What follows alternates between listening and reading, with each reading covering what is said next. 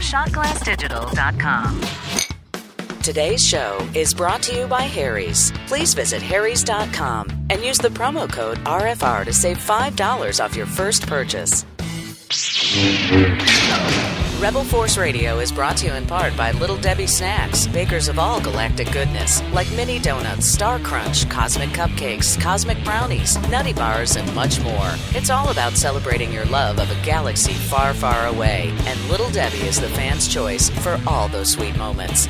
Little Debbie, official snack of Rebel Force Radio, Rancho Obi-Wan, and fans around the galaxy. DorksideToys.com. For the latest Star Wars action figures, Marvel, G.I. Joe, and more, visit DorksideToys.com. A small rebel force has penetrated the shield and landed on Endor. This is where the fun begins. A long time ago, in a galaxy far, far away, This is Rebel Force Radio. Your source for the Force. Star Wars news and commentary. With Jason Swank and Jimmy Mack. I've seen Star Wars 500 times. Star Wars number one! This station is now the ultimate power in the universe. I suggest we use it. Now it's time for Rebel Force Radio. We would be honored if you would join us. Oh, we have so much to talk about this week. So much. And a lot of it is in the category of rumor, but it's meaty, meaty stuff. Plus, we're going to do some uh, reaction to a couple of trailers. Uh, one that just recently debuted, a whole brand new era of the Star Wars saga that's being unveiled before our eyes with a new video game for uh, looks like it's just for sort of the mobile platforms. I don't know. We'll talk about it. That and so much more here on Rebel Force Radio this week for June 12th, 2015. Welcome back to the program. We're so glad to be with you. Glad you could be with us. And uh, here to break it all down with me, all the great stories that uh, maybe you've heard uh, bandied about across the interwebs throughout the week. My good friend and yours from Chicago, Jimmy Mack. Hey, Jason. Hey, Star Wars fans. Yes, an exciting week for Star Wars news, an exciting week for Rebel Force Radio as we're packing our bags, Jason. We are packing our bags and getting ready to hop on that plane, heading down to Orlando. Some of us are. Some of us are. Jason, uh, again, sitting out this year, but everyone who listens to the show knows that cool things happen when Jason isn't around. So I think we're in good position to have a great time. I'm more than happy to make that uh, happen for you. you know, we have to do something. We got to gather everyone together to send a video message to you or something along those lines, Jason. I've been more active with Facebook lately. I put up a video from the uh, Joliet Star Wars Day from last weekend. Uh, one video. I have some some other videos of some costumers and some of the activities going on that I'm I still have in the edit bay, if you will. But uh, I did shoot some uh, video of those Klingon troubadours once again performing at Joliet Star Wars Day, and uh, they do La Bamba. You can find it on our YouTube Ah, page. nice. You have you have a Klingon performing with Chewbacca, and Chewbacca is playing a cello. Never seen anything like it before. So that's on the Rebel Force Radio face or uh, YouTube page and Facebook page for that matter. Uh, I think it's called uh, Chewie plays cello La Bamba with a Klingon, with a Klingon, and and Jason, we also released uh, Hondo Rocks, the best of Hondo Ohnaka from Star Wars Celebration Anaheim. Our good friend, Rebel Force Radio supporter Shaz Bazaar, yeah, he really was the cosplay king of this past Star Wars Celebration. Oh, he really everyone, was. Yeah, everyone was talking about his Hondo. Dave Filoni, remember that, Jason? Yeah. When we were backstage. Yeah. It's like, have you seen him? He does the voice. That's what Dave kept saying. Right. He does the voice. we're like, have we seen him? We know the guy. He's one of the techno retro dads. Yeah, it was unfortunate though that um, David told us that. I mean, he requested the presence of Hondo, and we just couldn't make it happen. It was the very end of the convention, and Yeah. who knows where uh, what kind of craziness Hondo was up to at that time. But we have. I think Hondo, was actually out preaching. He was doing one of the uh, one of the services on Sunday. Oh, that's on true. the last day. Shaz Bazaar, and he, Shaz, was, he was all decked out. You remember he was all decked out in his white suit. He was wearing his white suit. He had those uh, Hondo goggles on. Wait a second. No, No, I'm talking. talking Wouldn't about that be a treat? You know, Yeah, now, right. ladies and gentlemen, ladies, ladies and gentlemen, Ladies and gentlemen, we'd like to welcome you all here today for our services. Coming up to the pulpit, Hondo. And then he comes up and he starts, you know, hey, let's pray. Okay. Everybody, Bible time. Okay, but um, but so he he killed, and so we have a nicely produced video featuring some of the adventures of Shaz as Hondo hitting the show floor at Star Wars Celebration. So, what else I'm thinking of doing is maybe posting up some videos from when we're out at Disney, and uh, you never know who we'll be bumping into or what we might be seeing. So, hopefully, all of our coverage will be so amazing that uh, you'll feel like you're there, even if you're not, like uh, our pal Swank. Yeah, like me. Like So, me. uh, but but the big news, Jason, is and and why I really want to talk about this right now is because as we release the show, it's Friday. Our listener meetup is happening today. You might be listening to the show while you're driving. wait, wait, wait, hold on a second. Wait, wait, wait, wait. What? You just blew my mind. What do you mean? Wait a minute. You and I are recording a show right now, and Yes. you're in Disney right now at the same time? Virtual. How is that possible? It's virtual. It's a virtual world we live in, Jason. Nothing's real. It's Friday? it's Friday, This so you don't heavy. have to go to work tomorrow. Oh. Well, you just you almost got me in big trouble. No, no, no, no. You don't have to go to work tomorrow. It's Friday. It's Friday. Today's the day Yeah. we're going to be having our big listener meetup. Now, here's the thing I had to bring it up because we've moved our time. We've bumped it up two hours earlier because many have reached out to us with concerns, Jason. They're concerned because the timing of our meetup is bumping up right up against the start of the conversation with Frank Oz. So it's going to be Oh, hard boy. for people. What what people like to do, you know, they they get out of line from the the uh, stars of the saga, and then they get right back in line, so they get good seats for Frank Oz. And Well, we yeah. understand, yeah. Right, So we're all about that. We're all about that, and uh, we heard your pleas, and uh, I don't think we really realized how that schedule. It's a unique schedule for that weekend. So I don't think we were really sure about how all the nuts and bolts are working. Now we know. Conversation with Frank Oz happens at 5:15. Our listener meetup is happening at 2:30 p.m. Same location as we discussed last week, the New York Hotel on Streets of America. This will be right after the Rebels Q&A and an hour before the Stars of the Saga. So we got plenty of time. Meet us uh, meet up over there. We might even be there a little bit before 2.30 because we'll probably head over right after the the rebels panel.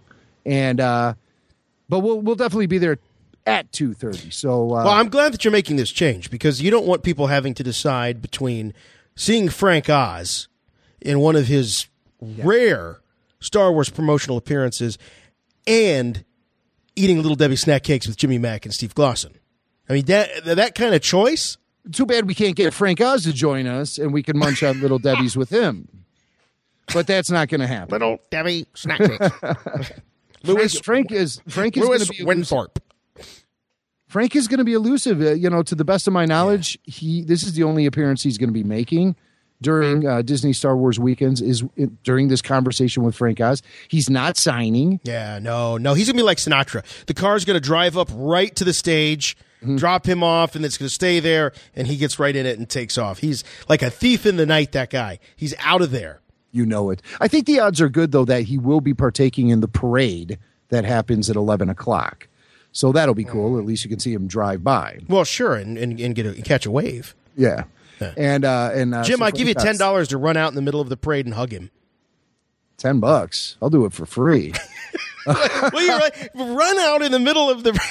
You know, you see that all the time, right? You know, uh, uh, growing up here in Canton, Ohio, where we have the uh, Pro Football Hall of Fame parade, I've seen I've seen many uh, uh, middle-aged woman run out in the middle of the street and hug, you know, whatever enshrinee is is going in. Uh, coach Ditka, that one comes to mind. A lot of women running out and and hugging the coach. Oh, for sure. Oh, look, it's Mean Joe Greene.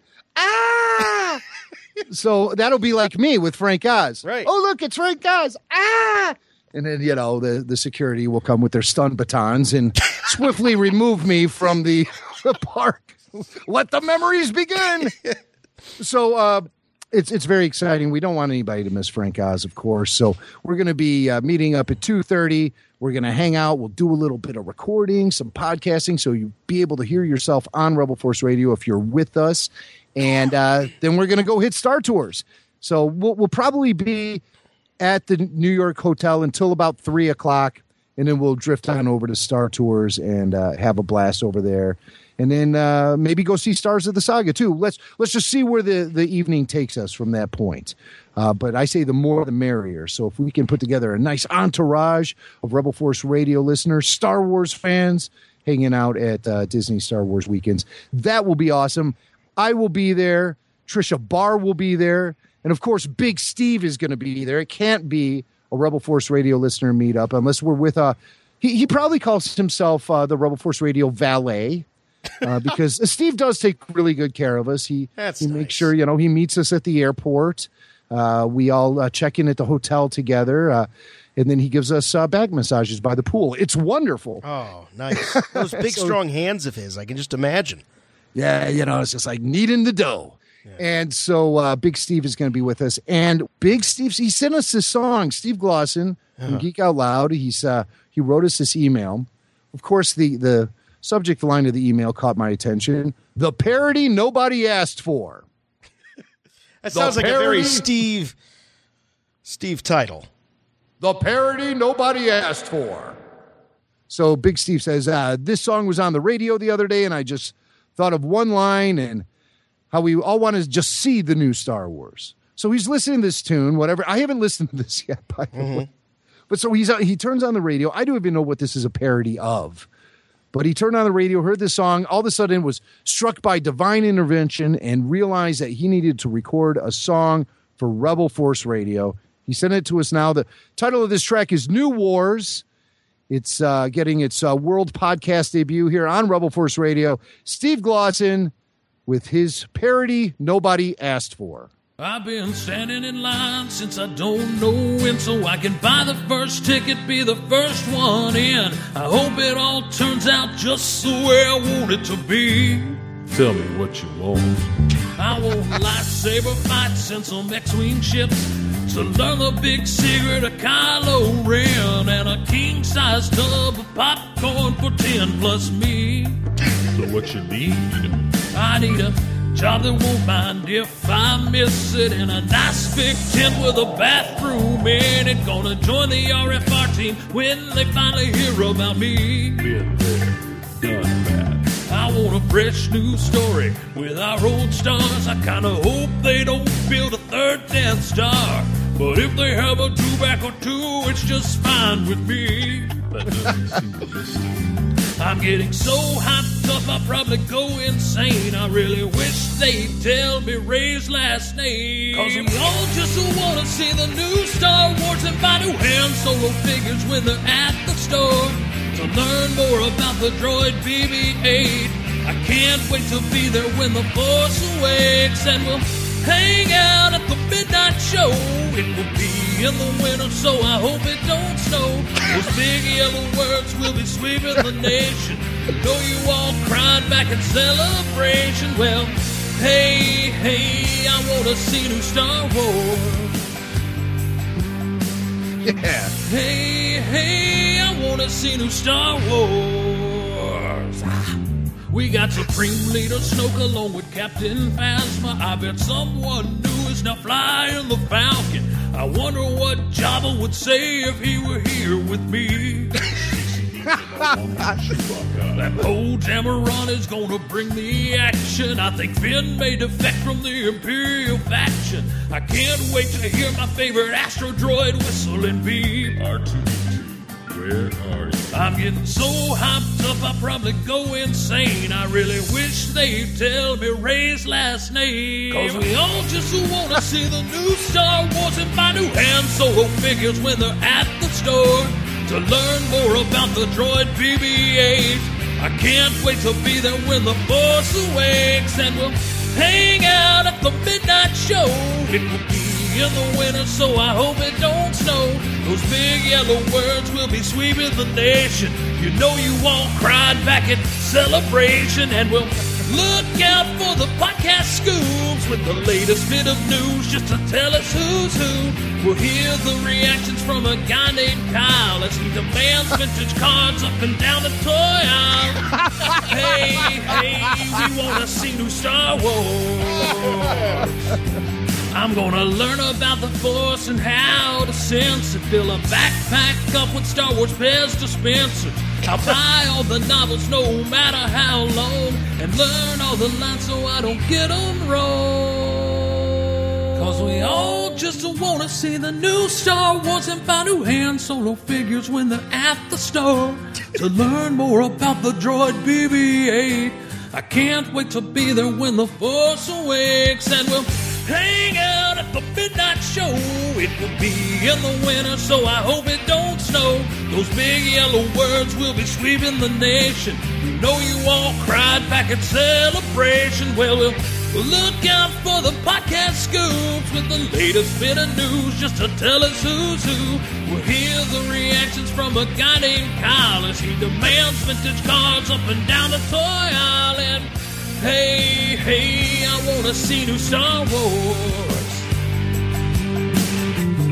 Hey, hey, I wanna see new Star Wars. Yeah.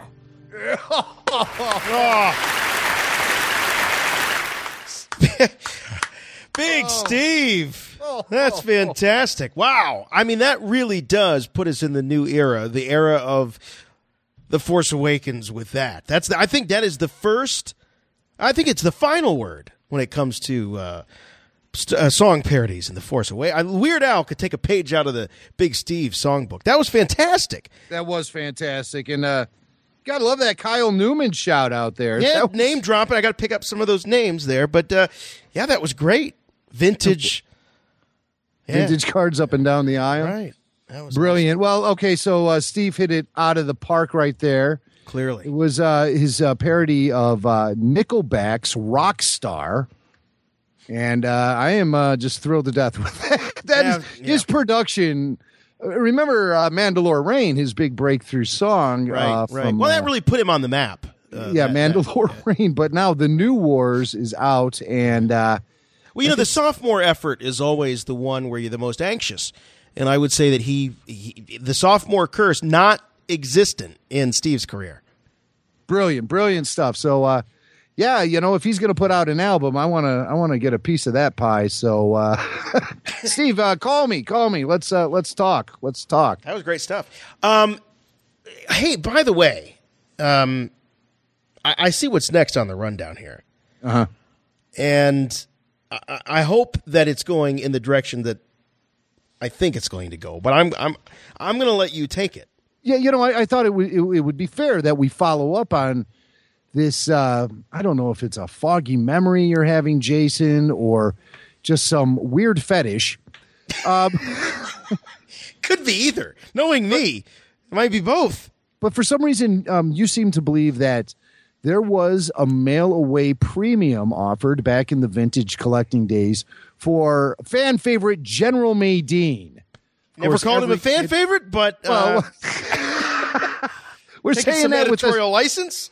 kind of a eye roll and a sarcastic smile. Uh, yeah. General Madine, of course, kids uh, of the '80s probably remember the the mantra of "Mom, has General Madine shown up in the mail yet?"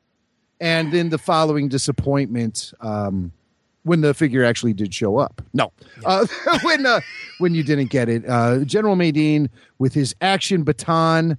Uh, a favorite of no kid anywhere, and uh, so we, we just thought, you know, Jason, you, you made you made the mention because you know those those mail away experiences for the action figures were so important in the 70s and 80s to kid Star Wars fans. It was what every kid did. We all mailed away for that Boba Fett and expected it to be shooting rockets out of its back when it showed up, and it didn't. And then we mailed away for Bossk and Admiral Ackbar and other action figures, and that's a, a tradition Hasbro even kept going up until uh, recent years the mail away action figure, but I just couldn't comprehend your memory of a General Madine mail away. I just thought, who would go for this? Why why would Hasbro promote something like General Madine? He's just such a filler action figure. I just never really enjoyed his presence on the screen or in my He was collection. a really strange choice for an action figure, I will say. You know, in a world where we never saw Grand Moff Tarkin, Right. We, you know, or General Dodonna, we got to get the Madine out. So I had to go to the experts. I had to go to the historians, Mm-hmm. and uh, so I reached out to Dan Curto. because the Ah. experts and historians were not available. No, no, no. there are seriously there are very few people out there who have the the mind trap that a Dan Curto has when it comes to Star Wars action figures and the history that they've provided to Star Wars fans. So I wrote him. I said, Dan, please tell me. What's the deal with General Madine? Was he a mail away figure? I found a picture of him in one of those old mail away baggies. That's what I was going to tell you. That was I the feel thing. like I solved the case. that He's was a, the He's thing. in a mail away baggie. So Curto replies Uh-huh. After several follow ups because you know how busy he is. Um, Curto replies there were four figures from Return of the Jedi that were available first through mail in offer. All right.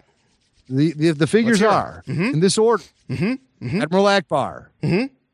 a rebel, Nien Nunb, a rebel, Mm-hmm. the Emperor, and Anakin, old Anakin. So th- those are your four figures. No General Madine. Hmm. Sebastian Shaw, is- Anakin. So the question is, yes, yes. So the question is, what's up with the mailer bag? Why why are we seeing pictures of General Madine in Right. mailer right. bag? The the mailer bag that would hold the the Boba Fett figure, or the Bossk figure when it showed up in your mailbox, or these four figures from Jedi. Curto says that it's most likely it's part of a promotional offer that was attached to certain toys. So like in later years, Hasbro or Kenner would include action figures with certain purchases of play sets or vehicles. Like the, the Rebel Transport would have some figures in there, or uh, or or they'd they'd repurpose an old play set and remarket it with some packed in action figures. And Curto believes that it was part of that kind of offer, or it could have been factory overstock. We did a little research on that and realized there were many Kenner figures that were in those little mailer bags that weren't I necessarily. find it very difficult to believe that there was ever an overabundance of General Madine figures. Those flew off the shelves. I mean, there's no way, no way that those were swinging from the pegs. No, they were or warming the pegs. No, no. Um, apparently, you know, there was um, factory overstock with just about every figure, Oh, yeah. and that's why you see so many of them in these mailer bags. But oddly enough, General Madine was part of the initial Return of the Jedi launch, the action figure launch in 1983. He was part of the first wave. Nothing will drive kids into a movie theater more than a gray-haired, gray-bearded figure with an action baton. But uh, no, the bottom line is no. General Madine was not available through a mail away offer. And this comes from action figure collector Dan Curto. I think what's happening is I'm conflating two th- images. I have the image in my mind as a kid of seeing General Madine in the plastic mail away bag. So maybe I was at a, who knows, maybe I was at a KB Toys outlet, right? An outlet store and, and saw a General Madine and the image of Sebastian Shaw, Anakin Skywalker mail away figure with the gray hair. yeah, okay. All right. I think I might be conflating the two. You were very young at that time. in I was 80s, six years old. Come on. So we all have fuzzy memories. You Some know, more fuzzy some- than others. Yeah, some people can't remember when they were six. Some people can't remember when they're they were twenty six. But let's move on. Um, But speaking of action figures, Speaking of action figures, and of course, uh, Kyle Newman, our friend who was mentioned in uh, Steve Glosson's song, Smuggler's Bounty, Jason. The hit, the big smash hits production from Star Wars Celebration, Smuggler's Bounty. You could watch it now on YouTube on the StarWars.com channel. If you remember, for the original play, Smuggler's Gambit, we had a custom action figure contest. Well, we're doing it again. So, um, the, the, feedback was so great the first time. We're doing it again. We're uh, once again offering Star Wars fans an opportunity to participate in a Star Wars Smuggler's Bounty custom action figure contest. That's right. Your friends here at Rebel Force Radio, we're teaming up once again with the Customs for the Kid blog. Great customizing action figure website, Customs for the Kid. And we're hosting the Star Wars Smuggler's Bounty custom action figure contest. Of course, we're encouraging first time customers to jump in on the fun. We want as many entries as possible. It's an all ages event. you said you said customers. Is there customers, purchase? I meant Customizers. What are we selling here? Oh, customizers, of course. Customizers, sir. Oh, first time customizers. Uh, Got to get the Sculpey out. Get the Sculpey out. Get the um, acrylic paint with the fine paintbrush. Uh, sculpt away, paint away, head swaps. Do it all. All entries received will be displayed in a video that we'll post up, and it'll also be on the Customs for the Kid blog. Now we have rules, Jason. We do have rules. All the uh. Otherwise, the- it's anarchy. yeah, we can't have that. It'd be like Cloud City once Lando tells everyone to evacuate. We can't have that. Oh, that just turned into a week long party. You know, once the once the Imperials were out of there and Lando. Oh, can you imagine? Be kind of interesting to hear about like what happened to Cloud City after the Imp- Imperials took over. It'd be cool. One, there was one story I read. I think it was in Star Wars Infinities where they uh, they shorted out the uh, repulsors that kept the city afloat, and it just crashed into the gas planet. Oh. And the last image, the final panel, was Lando's cape flapping in the wind. For real? yeah, Dark Horse, Oh. Dark Horse, uh, Empire Strikes Back, Infinities. Check that out. Um, I like to think that it just became like the Star Wars universe version of Studio 54.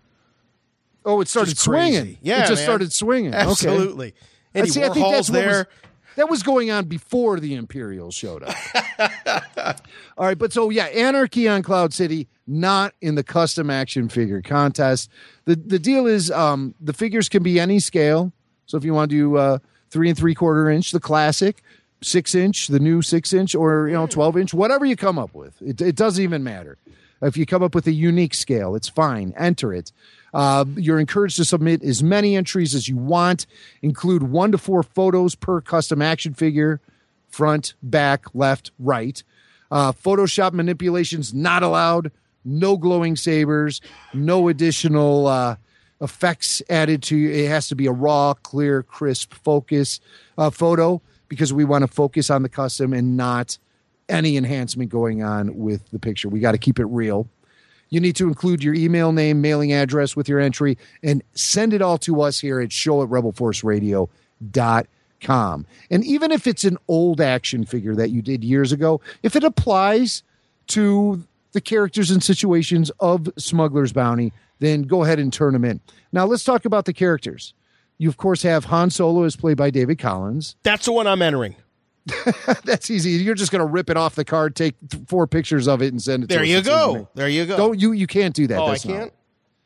Um, you have Chewbacca. You have uh, Princess Leia, is played by Catherine Taber. Uh, three POs there.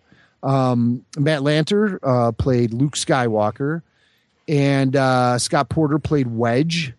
And uh, here's now here's the th- and R two was in it, of course. But here's the thing that I think we're really looking for. This is not a rule. You can do any character from the play but I think it's best to do the the characters that are unique to the play, the characters we debuted in the play, like Jaime King's character Trey Atlantic, the something of a romantic connection to Han Solo. She's uh, the romantic foil, if you will, in the play. Uh, Jaime was fantastic as Treya, and I would love to see an action figure of Trey Atlantic that we could put up on our Facebook page and uh, our website. James Arnold Taylor played Horan Cha Croy, who was uh, our bad guy. He was our our antagonist, and uh, I would I would love to see a, a version of him. Uh, Sam Witwer played Moff Tolik. So if you want to get Imperial with your customization, you can do that. D. Baker played Taff Phaedros, who is a uh, uh, this this cat they were doing negotiations with um, uh, uh, within the play. Scott Porter also played a sabacc dealer, so you could maybe come up with an interesting looking sabacc dealer or Matthew Wood's Imperial Captain. We have some resistant fighters in there. There's all kind of different directions you can go in with your custom. So whip it up, take some photos, send it to us, show at Rebel Force Radio. You got till August 31st. We have not really uh, determined what the prize package will be, but uh, we'll come up with something really cool, guaranteed. So uh, get hard to work on those customs. Uh, do not hesitate, show no mercy. Send it to us, show at rebelforceradio.com. Subject line Smuggler's Bounty Customs. That was a lot of fun last time. I used to you'd share the photos amongst a lot of us, you know, via email. So that was that was a good time. Right, and we'll have our, our same uh, judging committee. Yeah. You, Jason, myself, Kyle, in, yeah. FJ, Paul, uh, David Collins. By of the way, course, our Paul, for the record, is the he's the toughest judge. Oh yeah, yeah, yeah, yeah. You have to win him over. That ain't easy. Bullocks. he never said that about anyone. No, I know, I know, but it's except- just we got to go with the meme now. Yeah, Like Paul, Paul, who's literally the nicest man on the planet. We've we've turned his him into Bullocks. a character. Yeah, he he's like screams a, bullocks. Yeah, yeah, Um, and uh, and uh, Sam Witwer will also be one of the judges too. Uh-huh. So you might you know win some bonus points if you do Moth Tolik, Hmm. Sam's character. So and Sam was great in the play as well. So uh, really looking forward to that. Also, speaking of Kyle Newman and uh, Rebel Force Radio contest, we do have a Barely Lethal giveaway. Barely Lethal, you can watch it video on demand and in theaters now, starring uh, Hailee Steinfeld. Um, gosh, uh, such a great cast. Samuel L. Jackson, Mace Windu, um, and uh, Dove Cameron, who's fantastic in the film. So, yeah, you want to see Barely Lethal. So much fun. We asked the question. We said, it was actually Kyle who asked. He said, if you can find the cameo of Kyle's baby within the movie Barely Lethal, you will win an autographed Barely Lethal poster. So that's pretty exciting. And uh, I thought it was going to be harder. I thought we'd have to wait a few weeks before someone finally tracked down the appearance of James Knight Newman in Barely Lethal. But Jason, this week we have a winner. well, it's been two weeks, so it's it's it is one of our tougher contests. It is, yeah. We we were making it easy. Last week I gave the clue freeze frame is your friend. And uh, someone took me up on it. You know, in this age of video on demand, you can freeze frame and find the right moment. A lot of people were guessing uh, certain scenes, uh, but we we did get a winner here from uh, a winning uh, answer from Brett, who uh, was using his freeze frame. The, the clue I was going to give this week was tromboner. Okay. So if I said Excuse me? tromboner, yeah, that's right, tromboner. So if you watch Barely Lethal, you know the scene I'm talking about. It's one of the funniest scenes in the whole film. And uh, sure enough, we heard from Brett. He says, I found them. Repeat, I found them. At least I think I have. I'm fairly certain the cameo of James Knight Newman is on the YouTube pages of the mascot Beatdown, aka the tromboner. There's a video over to the side that says cutest baby ever, four R's, and it's by a user named Kyle the Ace. the same user who posted the video they're watching. The same the, the tromboner video was shot by Kyle the Ace. Hopefully this isn't some delusion of grandeur I've just had. I've been watching really closely, trying to find it. Well, guess what, Brent? You are right. You right. found the picture of uh, James Knight Newman. They shoot a video of um, a school mascot beating up a bunch of uh, kids from the other school who are tr- attempting to steal the mascot. And of course, um, it is Hailee Steinfeld, and she is a trained assassin. She beats these guys up. Someone shoots it and puts it on YouTube. It goes viral, and they show the laptop. They show the YouTube page. You see the video shot by Kyle the Ace, and you see Kyle Newman's picture, the profile picture, right there on the tromboner video. Then off to the side, you know, Jason, where they show other videos shot by the uh, same uh, account. Yeah, right, And, right. and that's where you see cutest baby ever. And there's James Knight Newman's big face smiling at you. And uh, so Kyle uh, had the whole family in Barely Lethal. Jamie is the first actor you see in the film. She has the first lines of the film. And then uh, young James Knight is featured on the YouTube page along with Kyle the Ace himself. God, when I first met Kyle, that was his uh, email That address. Kyle That's the Ace. right, yeah. And uh, so Kyle the Ace lives on in Barely Lethal. So congratulations, Brett. We'll get a hold of you and we'll get your shipping address and we'll get that autograph poster out to you right away. But the giveaways don't end here. No, they don't. We got a tweet. Uh, Sean Grooms at SMG333 says, The only thing that would have made me enjoy your argument more would be some Little Debbie. And of course, Sean is talking about our big controversial debate last week, Jason, about when the release date for the Force Awakens novel is happening. Boy, uh, that got a lot of reaction in the Twitterverse. Uh, a lot of uh, somebody referred to it as the uh, the mommy and daddy are fighting episode. Never in front of the kids. Never. But uh, that, that was fun and it, it uh, gave a lot of people a lot of laughs. Guys like sean grooms. So sean is going to be getting our galactic snack pack this week from our friends at little debbie including cosmic cupcakes. So um, sean uh, get a hold of us send us your shipping address and we'll get the little debbie galactic snack pack into the mail to you asap you know we give away Little Debbie each and every week here on Rebel Force Radio, and we'll be giving it away this Friday at Disney Star Wars Weekends to anyone who attends. And we do it each and every week because Little Debbie, of course, is the official snack of Rebel Force Radio. I have good news for you, my lord. That's good news. Come closer, I have good news.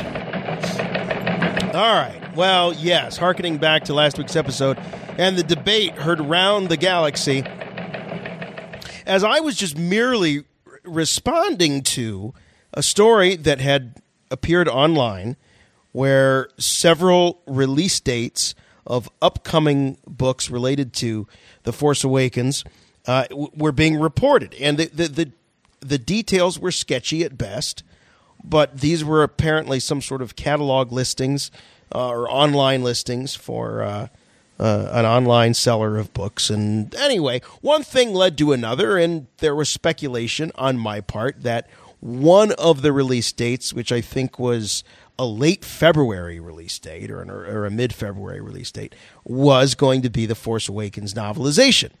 Right. Now, Jimmy countered that and said, wait a minute, no. At the panel at Celebration uh, that you moderated, Swank, it was revealed that the book would be released. Uh, I think that, that the term that they said early in the year or something like that. Or yeah, they did. I don't believe they actually said January. Yeah, what was the company line on that? I think um, it was uh, you know early 2016 or something. For sure, yeah. Um, but they did announce that Alan Dean Foster was going to write it, that yes. the E version was going to be released day and date with the film, so December 18th. And so anyway, I so I saw this and I, I you know got on my soapbox and said, "Oh, this is just JJ trying to tell me when I can buy the book and you know the secrecy and all of this stuff."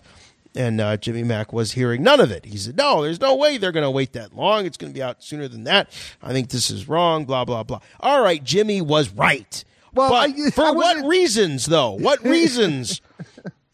Well, here's the thing. I wasn't. It wasn't like right or wrong. I was just skeptical about it all. I I didn't trust the source, and and I had heard what you had heard from official sources that the hardcover will be on sale in January. The ebook will go on sale twelve eighteen, concurrent with the release of the film. Hardcover to follow in January.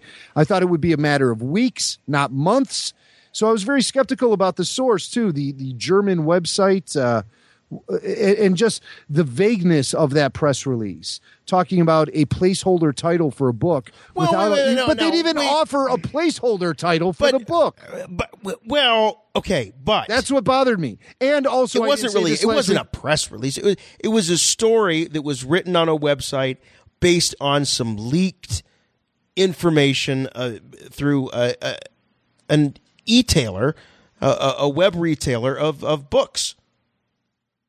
Well, that's fine. But what we should have done, because I didn't realize that there was some sort of mystery in the wind here until we started up the show. But typically, what we like to do is if we have a question, then we'll follow it up with our legitimate contacts within Del Rey and say, hey, what, what's up with this? Are they talking about the novelization here? And they would have either said yes or no. Or no um, comment.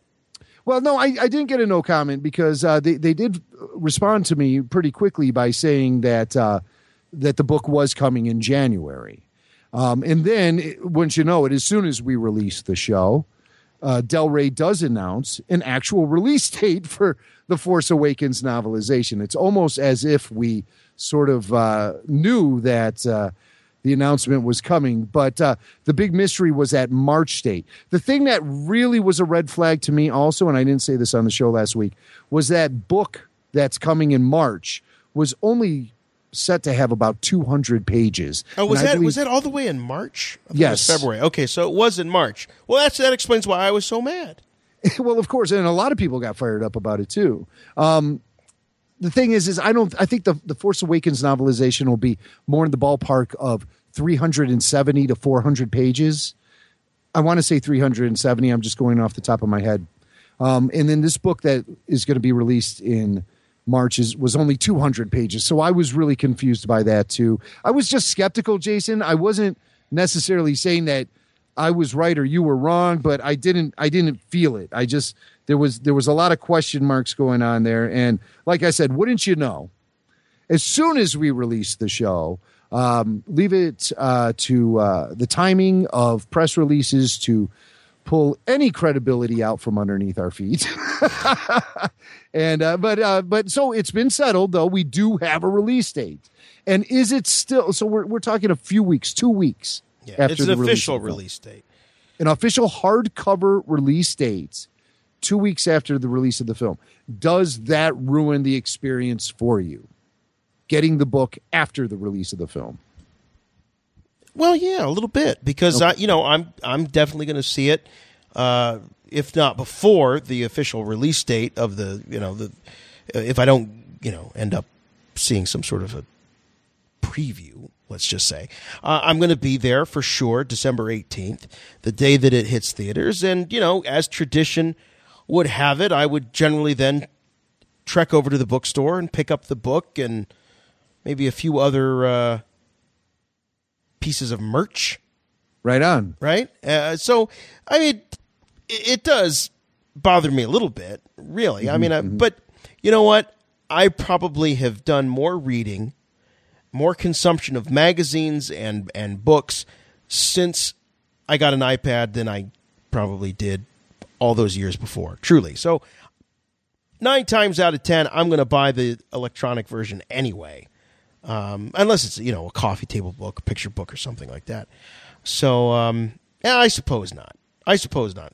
Considering that the e version will be available day and date with the film, I'll just go home after having seen the movie and download the electronic version of the book and start reading. Well, people were pretty fired up about it. A lot of people did have some strong opinions on it. Some people are saying they're not even going to buy the book at all, which I think is silly. What out of protest? Yeah. Ah, no, no, no. you- you we're do advocating that.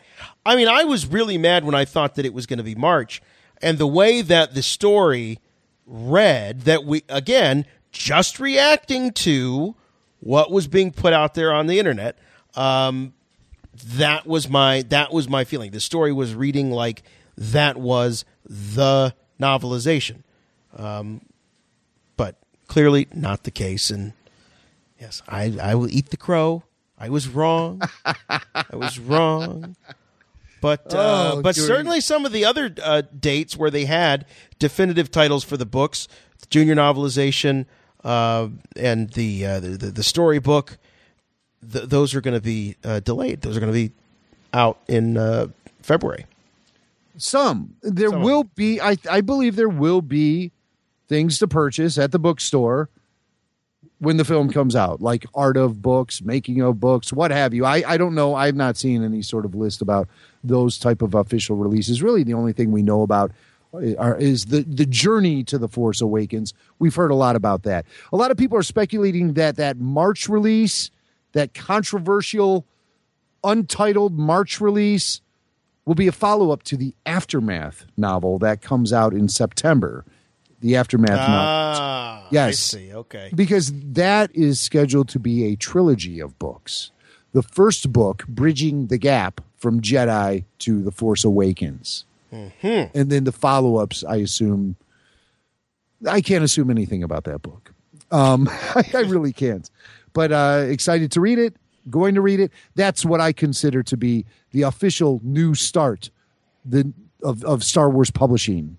um, under the guise of the new canon. I believe what we've seen up to this point are uh, leftover books from the previous expanded universe era that just happened to be able to fit into where the story group is pushing the uh, saga moving forward, and the uh, of course the filmmakers. Um, I should say the filmmakers. I believe the filmmakers themselves have the most impact on the direction the Star Wars saga is moving in. The story group is more or less a group that just kind of keeps everything under control. Um, but I don't know. There's a lot of mystery there. One of these days, Jason, we're going to be flies in the wall at one of those story group meetings. They don't know it yet. No, but uh, but we'll be there. We will be there. Our ears will be in that room, and uh, we might even pop in and make some suggestions and stuff before again the security with the shock prods remove us from the facility. But uh, no, our influence doesn't run that deep. Um, so, but that, you know, that's that's it's really exciting to think about um, how we're going to fill the time between the September release of a lot of these cool books that will prime us for The Force Awakens. And then getting to the doorstep of the film itself, watching the film, and then reading the novelization for it. I think if you look at it that way, I like the progression of of the the outside reading material as it comes out in relation to the film. I think that's a really quite acceptable and awesome way to do it. Well, it's okay. It's all right. I just prefer to have it all available by the time the movie comes out and not this kind of, you know, well, let's not trust people to, we don't want to trust people that, that they won't read it in advance. Well, who cares? What if you want to? Yeah, I know, and and maybe we're just kind of spoiled as uh, consumers of film and uh, and books, where we've grown to ex- expect that. But maybe the trends are going to be going elsewhere. I never understood Jason having all the security around the sets of the Star Wars films, all of this top secret nature. And then a month before the film comes out, it all gets revealed in a comic or a novel or both. I just never understood the rationale behind something like that. Well, I mean, you know, you have to have uh, some real purpose behind going to a bookstore, picking up a book, buying it, bringing it home, reading it, or standing there even in the in the store itself and and, and flipping through and reading it. I mean, you, it's not as though you're going to find yourself halfway through and go, "Oh, damn, this is the this is the movie." It's ruined for me. like no one's going to accidentally do this. So I don't know who who's being protected here, other than just there's this obsession. Uh, there's always been this obsession uh, when it comes to Star Wars storytelling in the films to keep it a secret. Well, I, I understand that, but now with JJ, it seems uh, to have gone to that uh, kind of uh, you know what, what they call it in Spaceballs, ludicrous speed. They've gone ludicrous with this, and to the extent that you know we just don't trust people to have the story in their hands prior to uh, the release of the film. Now, no, no, you this, can't, and you can't, you can't because in this day and age, with social media, Facebook, Twitter, the internet, you, you put it out there, everyone's going to find out about it. You won't be able to turn on your computer. You'll even turn on like mainstream news, and they'll be breaking these stories before you even get a chance to to think about buying the novel. I, the I, day no, it comes I, out, no, no, no, that wouldn't happen. It, it happens all the time. It happened just this week with Star Wars comics and the big reveal that happened in the. Uh, in well, that's Wars. apples and oranges. Well, yeah, but it's still it just is an example of how I don't see Wolf Blitzer coming on. CNN saying, "Hey, this just in: the Force Awakens novelization was hit shelves, and guess what? Kylo Ren is Bull. That will happen. Wolf loves the wars. He's in the wolf pack. But of course he's the original." all right, let's let's uh let's talk about another All book. Right, all right. Well, Let's talk about- a book. Let's no, this is a book. I this is I'm going off the rundown because I happen to have Oh, wait a minute. You're the novel Heir to the Jedi in front of me, and I just want to read a little passage to you, okay? I oh, this have we talked about this last week. Yeah, I don't. I, I don't have the audio book with me, but I mean, this is a devotion to accuracy department here at work. I just don't want to be shooting my mouth off about a passage in a book that kind of uh, turned me off without uh, really giving it the, the spotlight it deserves. So, uh, You, opening. you, uh, you, you read this. Uh, what you're about to read, you read this, and then you slammed the book shut, and you read no more. uh, that's true. You got That's to this true. point. Star Wars Heir to the Jedi. The bookmark is still on page 100 because uh, the bookmark moved no further after I read this passage. Keep in mind, the book is told from the perspective of Luke Skywalker. This is a first hand account, and uh, it's told in first person. He meets a woman named Nakari and uh, asks her why she's involved in the rebellion. And uh, I'll pick it up here. She looked down, clenched her jaw, and tightened her good hand into a fist, then made an effort to relax and speak calmly. The Empire killed my mother over a song. What? My mother was a songwriter and a vocalist. She sang backup harmonies for a band. Really? What band? Don't laugh, okay? The name wasn't her idea. They were called Hako Draslip and the Tootle Fruits. The Tootle Fruits? Nakari sighed with a note of impatience. I know how ridiculous it sounds to tell people your mom was a tootle fruit. I don't even know what a tootle fruit is, okay? But anyway, she wrote a political song for the group and they recorded it, and it became their biggest hit. Thing is, got them all sent to the spice mines of Kessel. Oh my god. Oh But my that- god. But that means she could still be alive, says Luke. No, she said flatly. This was 10 years ago. There's no hope she's alive now. We both knew that life expectancy in the mines wasn't above a year or two. Oh, I'm sorry. I totally understand that would spur you on to do something. I paused, wanting to know more but not wishing to pry. Curiosity eventually got the better of me. That's a pretty extreme reaction to a song on the Empire's part, though. What was it? Would I know it? Depends on your access to declared contraband. It was called Vader's Many Prosthetic Parts. Hey, I know that. Hilarious song. I didn't know the band had been punished for it, though. Oh, it happened quickly. She gazed down onto her lap, her voice soft. Mere days after its release, Lord Vader has no sense of humor. Yeah, he doesn't seem like the type. I paused a moment, still having trouble saying it. He's responsible for my father's death. Huh, so we have that in common. Except you know what your mother did. I have no idea why my father deserved his betrayal. I'm sure he didn't deserve it any more than my mother did, Luke. So, uh, wow. Um, not only was there a uh, a hit song out there called Vader's Many Prosthetic Parts, but Luke knew it and thought it was a hilarious song. Where'd he hear it? On Dr. Demento? Oh, the whole thing's hilarious, all right. But I mean, I don't know that it's on purpose. Um, well, I mean, what do you what do you say to that? I mean, the fact that the author sort of sets it up like you know, don't laugh. I mean, who, who's the who's he talking to? Uh, uh, us, the reader, or Luke in that in that case? Uh, you know, I mean, the whole thing's rid- ridiculous. The whole thing's ridiculous. The whole thing is unnecessary. And that is the motivation for this young lady joining the rebellion is because her mother was in a band. They did a parody song. I don't even know if it was a parody song. Well, a political song, you keep saying. Oh, a political song. But Luke says it was a hilarious song. So again, though, but we're So doing this is up there with the times they are a changing with you know by Dylan. Vader and his many prosthetic parts. I mean, that's a political song. Hey, I know that song. Hilarious. I, I- really, Luke Skywalker? Um, I, I just uh, it, it, it's it, it it feels so dumbed down to me as a reader of Star Wars novels and someone who's been reading Star Wars novels for since Splinter of the Mind's Eye. Let's face it, no, since the original novelization in 1976, before the film even came out. That's that's almost insulting to me as a reader. And um, I love the things that, that the folks at Del Rey do with Star Wars Publishing. I love Star Wars Publishing. I look forward to getting each and every book.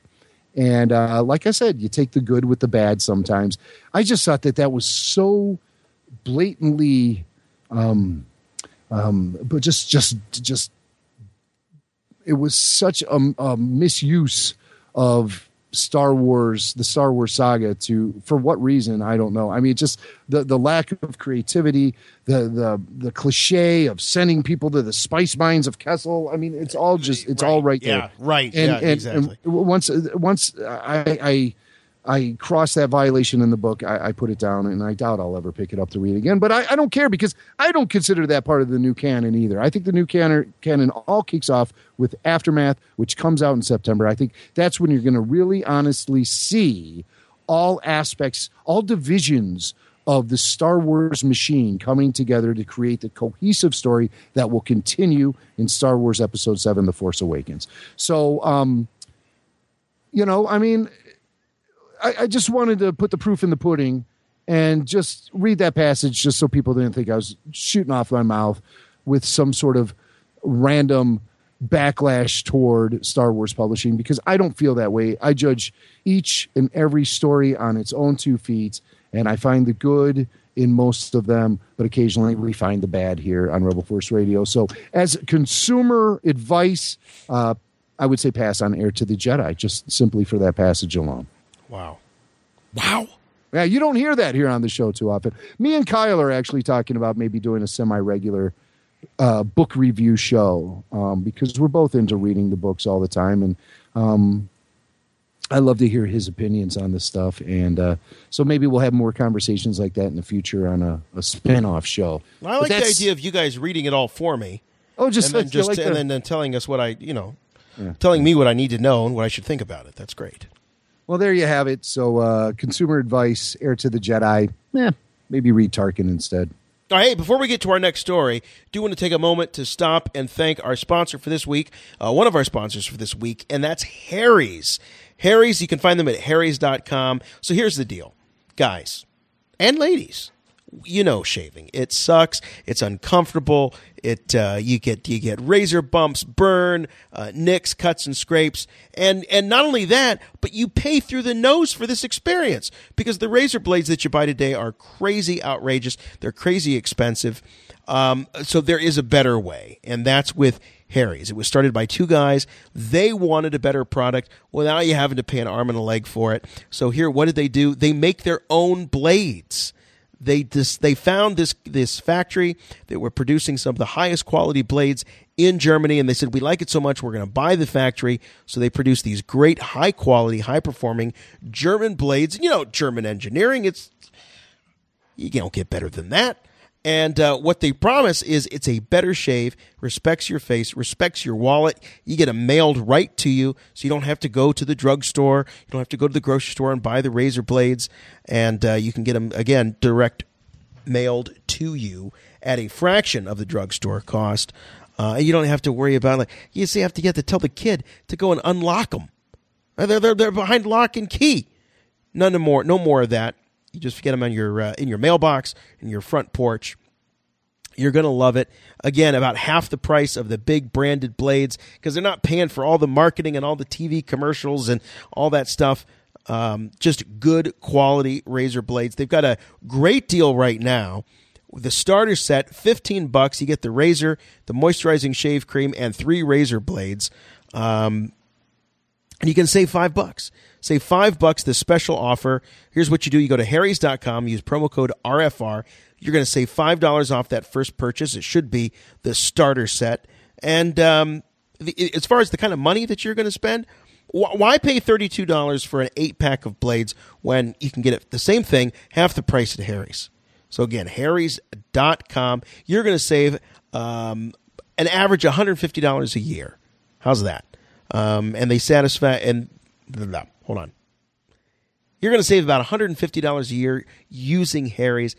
Satisfaction is guaranteed. Once again, harrys.com. Use the promo code RFR. Save $5. Let them know we sent you. All right. Well, we are just drowning in new canon. And there was a big announcement earlier this week about a brand new game. This is a mobile game called Star Wars Uprising. And this is, with the new canon, this is the first official um, continuation of the story of the Star Wars saga post Return of the Jedi. So um, there have been uh, several characters that have been revealed.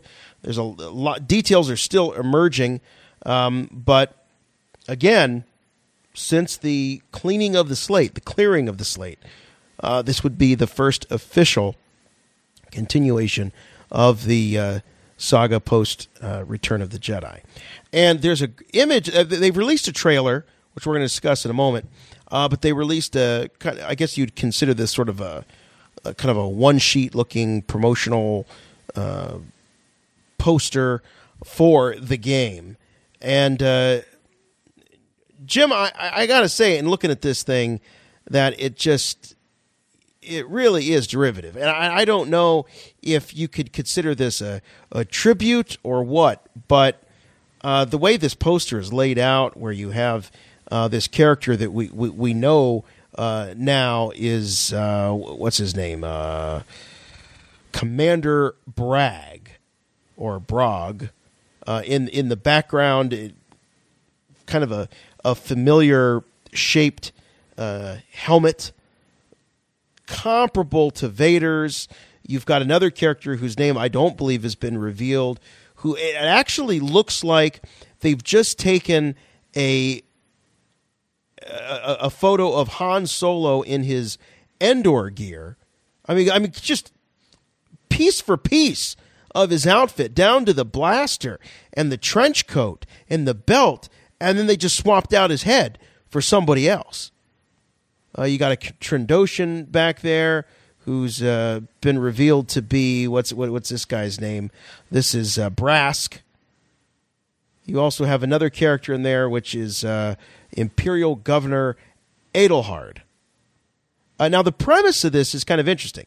So, again, set between episodes six and seven. So it's just after the um, destruction of the second Death Star and you have this imperial governor, uh, Adelhard, who is, according to the official release, bent on covering up Emperor Palpatine's death. So he is executing anyone who uh, is spreading anti imperial rumors. And then he's got this uh, right hand man, this Commander Bragg, who is a, uh, a part of the Purge troopers and these are large black stormtroopers. And again, according to this release, far more powerful than the average foot soldier. So, um, not a whole lot of detail about this other than some of these characters that have emerged. There is a, a brief trailer. Uh, Jim, do you want to do this? Do you want to watch this and then we'll talk about it? Yeah, let's do that. All let's right. check out the trailer so, for uh, Star Wars Uprising. All right, so here it comes. Here we go. Today the Empire is victorious.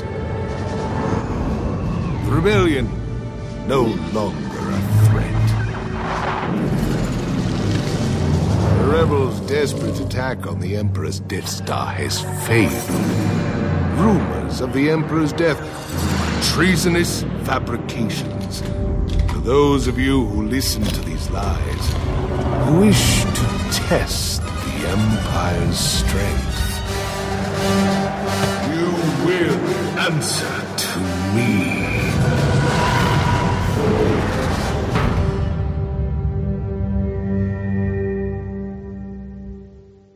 Now, you know what, Jason? I, I, think that trailer is kind of compelling in a couple of different ways. Um, number one is you you deal with the the Hello, legitimate. Petty here for IGN, joined by hey, man. Ye Old. Hey, what's going ye on? Ye Old. I get that title? Yeah, Is that me or you? Oh, that could be me. Well, that, that's that's me. Sorry about that. Okay. You know how these things they loop right into each other. Yeah, it's crazy. Um, I think it's interesting because it does uh, show the legitimate fallout from the events on Endor. Of course, uh, makes all the sense in the world to me that the Empire is looking to cover it up, and then you see. Um, you see, I, I, I would imagine uh, rebel elements sharing the truth with each other. You, you have this guy who uh, seems kind of Han Solo in nature, walking around showing people a hologram, hologram of. Uh, well, it's about time. Yeah, there you go. You know, oh, I've yeah, been saying right all there. along. That's I, where you, you gotta. you gotta continue the saga with holograms, of course. You know oh yeah, sure, you know, you you got to sit down and really consider it. Um, but uh, so they they have it in the, in this game, and um, and so that's how this guy shares the information with other resistance leaders, I assume. Uh, they, he shows them this hologram of the Death Star 2 being destroyed. Now you have this cat, Adelhard. Adelhard, Adelhard. And he is, um, he's like the big fish in a small pond. He is in charge of the Anoat sector. And if you know your Star Wars canon, that is the sector that the Millennium Falcon finds themselves in after they've escaped the Imperial fleet following the Battle of Hoth. Re- recall, they're looking for a place to go. And uh, Leia says, Where are we? And Han says, The Anoat sector. And she goes, Oh, the Anoat sector. Not much there. They realize they're close enough to, to limp over to the Bespin system and hook up with Lando to get the ship fixed. But they find themselves in this Anoat sector. And all we know about it is there's not much there. So obviously, this guy Adelhard is the big fish in the small pond, and he has these purge troopers, which very much remind me of death troopers from the video games from the 90s. Uh, these purge troopers are at this guy's disposal. Uh, why he needs them in the Anoat sector, where there's not much going on, that uh, remains to be seen. And then uh, somehow there's this Trandoshan that that fits into the game as well. I I, I assume he's he might be a re- resistance leader himself, but from what we've always known about Trandoshans, they're not exactly uh, cats who uh, walk the line. If you they're know, not, what the, I they're not the nicest guys. No, and uh, and they like to eat Wookiees and stuff like that. So, but uh, the Purge Trooper, uh, he he made me a little nervous because I find his look is very derivative of Vader, and I was afraid, oh god, here we're going to have another Vader type.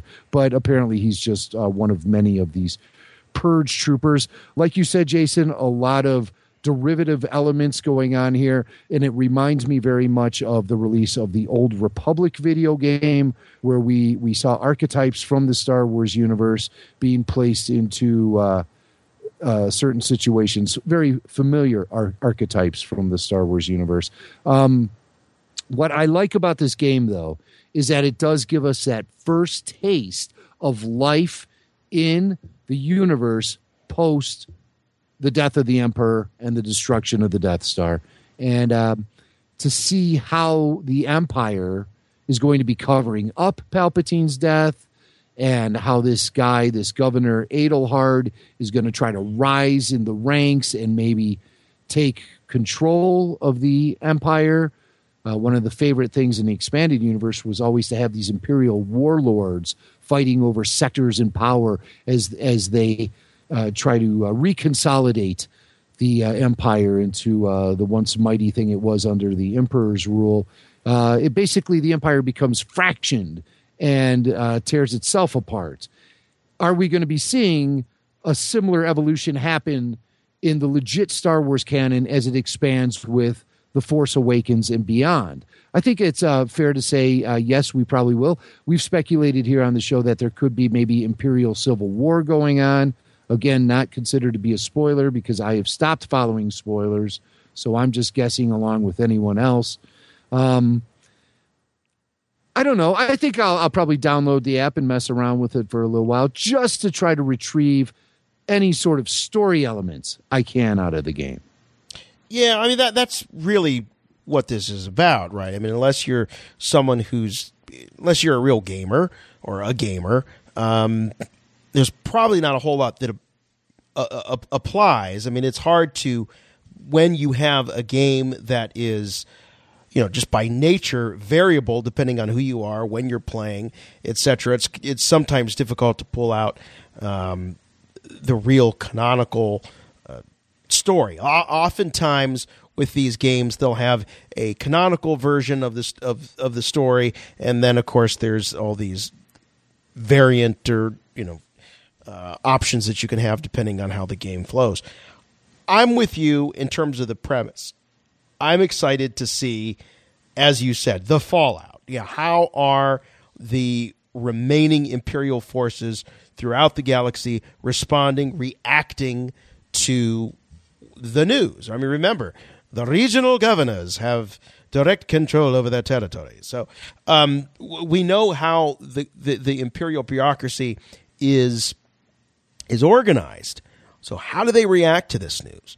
Uh, so this is our first real taste, as you say. My issue, my beef, is just with some of the publicity images that they've released, some of the concept. It, it's it's to the point where I, I'm asking myself, like, well, is that a tribute?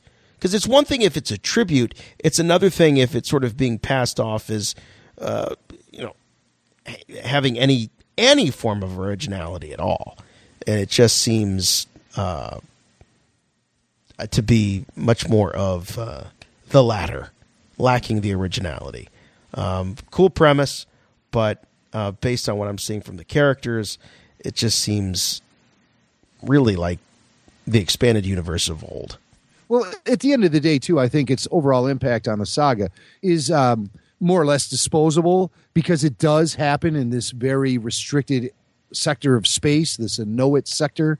So, uh, what could be happening there is probably going to end up just being primarily an internal affair, not really having repercussions on the overall saga. But like I said, we'll be able to get little glimpses and feel for the tone of post Return of the Jedi and uh, the the political environment, maybe. Um, just how the general population is Sure. dealing now. Yeah, and with- I yeah. and I think they'll they'll use this, you know, the story of the Inouye system and how this is all shaking out there. That's sort of a microcosm for. Um, I think the premise will be you can assume that this is happening in all these different pockets of the galaxy. This very same kind of thing. So, um, but I mean, it's it's a whole new world, and we have to get used to the fact that canon is now being told in uh, you know in platforms beyond just the the films and the the animated series. Yeah, and this week Marvel Comics dropped a big bombshell on us, didn't they? Huge, huge, huge. Yeah, you know when you you, you meet that special someone, and uh, you think everything's going great. You know, I, uh, we're really clicking, we're getting along. Uh, I think they might be the one, and then you find out they got a big skeleton in their closet, right? Well, that's exactly what happens to Princess Leia in the latest issue of uh, Marvel Star Wars, where she finds out that the the man of her dreams, Han Solo, the pirate, the smuggler, the gambler, the husband. He's a married man. Han Solo, a married man. Yes. Comic books now are truly uh, soap operas for the geeks as Han Solo is revealed to have uh, uh, as having a wife um Sana Solo is her name and uh you could you know uh dark skin dark haired beauty uh coming off of the uh the ship here. And boy Han in this in this I have not read the issue uh but uh, Jim but in this capture this particular frame he, he doesn't look too pleased to, to have her show up there because she's really eh, she's really kind of getting in the way of his efforts to uh, you know tap that princess so Well, I'll tell you that princess also at this point in the storyline, she wants nothing to do with Han. She's very driven by uh, her uh, her duties and her responsibilities to the rebellion. She has no time for him. She really does talk down to him, and you really believe that she doesn't want to have anything to do with him at this point in their relationship. So uh, Han does take her to one of his old old smuggler hideouts. Uh, he has some old Corellian wine stashed away there. He finds the bottle. He goes, "Thank you, Chewie, for not drinking it all." I didn't, which is interesting to me. That to me, that's a big canon reveal. I didn't know that uh, Chewie uh, knocked back uh, adult beverages like that. And imagine what it would be like hanging with him. Um, drunk and- Chewy. oh my so uh, we we've been seeing this mysterious hooded figure wearing a mask, trailing the Millennium Falcon in previous ep- issues of of the the Star Wars title, and uh, in in this issue uh, toward the end, it is revealed they they remove the mask and she is Sana Solo, Han's wife, and. Uh, when when she reveals herself, Han puts his head down into his hands and says, "Oh no!" And then Leia says, "Wife," and uh, Sana says, Now, who the hell might you be, lady? so, so she's got some. She's a little spitfire, and uh, she certainly doesn't trust Han. But that is the final panel we get until the next issue. So um, this uh, this you know everyone's reacting in such a way to uh, this introduction of canon, but we don't know the whole story yet. I uh, I'm not ready to uh, jump off a ledge because uh, Han might have a, a wife. Um, you know, it could have been a, a deal where like he married her the night he met her or something, doesn't remember it. You know, one of those too much Corellian wine. Uh, sure, Uh, sure. You know, there, has got to be a story here, or maybe it's just maybe she's a nut. maybe she's a nut job who's always you know following him who knows what the deal is i really don't think that this is going to have any major repercussions on canon i don't think we're going to be seeing sana solo in the force awakens or any sort of other spin-off star wars material. I think there's more to this story than meets the eye and it shouldn't just be accepted on on the surface. I think that um, we might be getting uh, played with a little bit by uh, marvel comics where we're going to see the repercussions of this relationship with this woman Sana. Isn't really anything that's going to impede the character development of Han Solo or the chemistry he has with the lovely Princess Leia. But it also reminds me of the old Dark Horses comic Dark Empire, where Han had a girlfriend named Salla Zend, who also had a very familiar and similar reveal in the panels of those magazines. And, uh, you know, untrusting, she knows Solo, greeting him with, uh, with the gun drawn and, uh, you know, getting in his way with the princess. Very similar to the Salla Zend.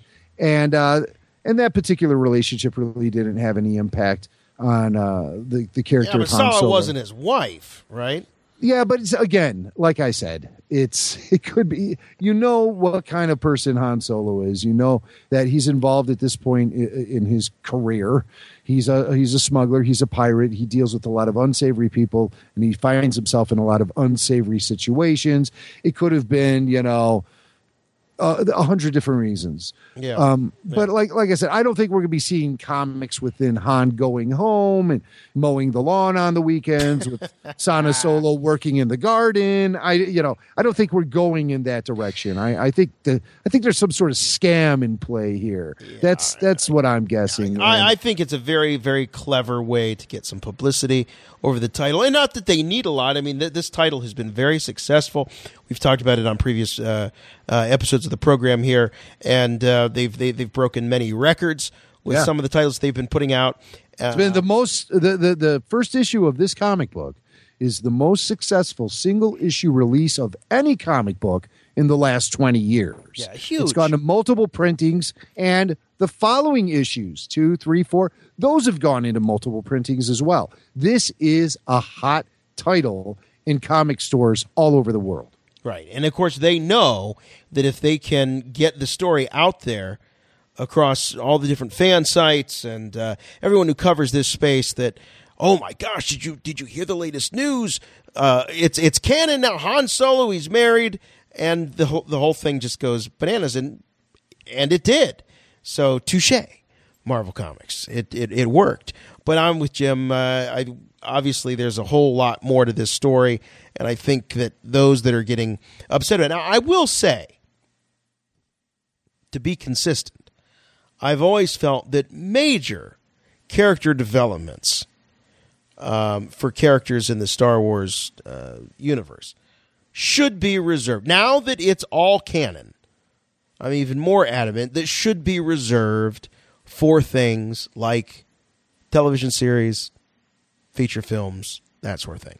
So anything with significant and major uh, repercussions in the lives of the characters and the situations that we uh, all know and love as part of Star Wars uh, do deserve to be on display uh, in some of these more highly visible uh, ways of telling the Star Wars story. That's what I'm trying to say.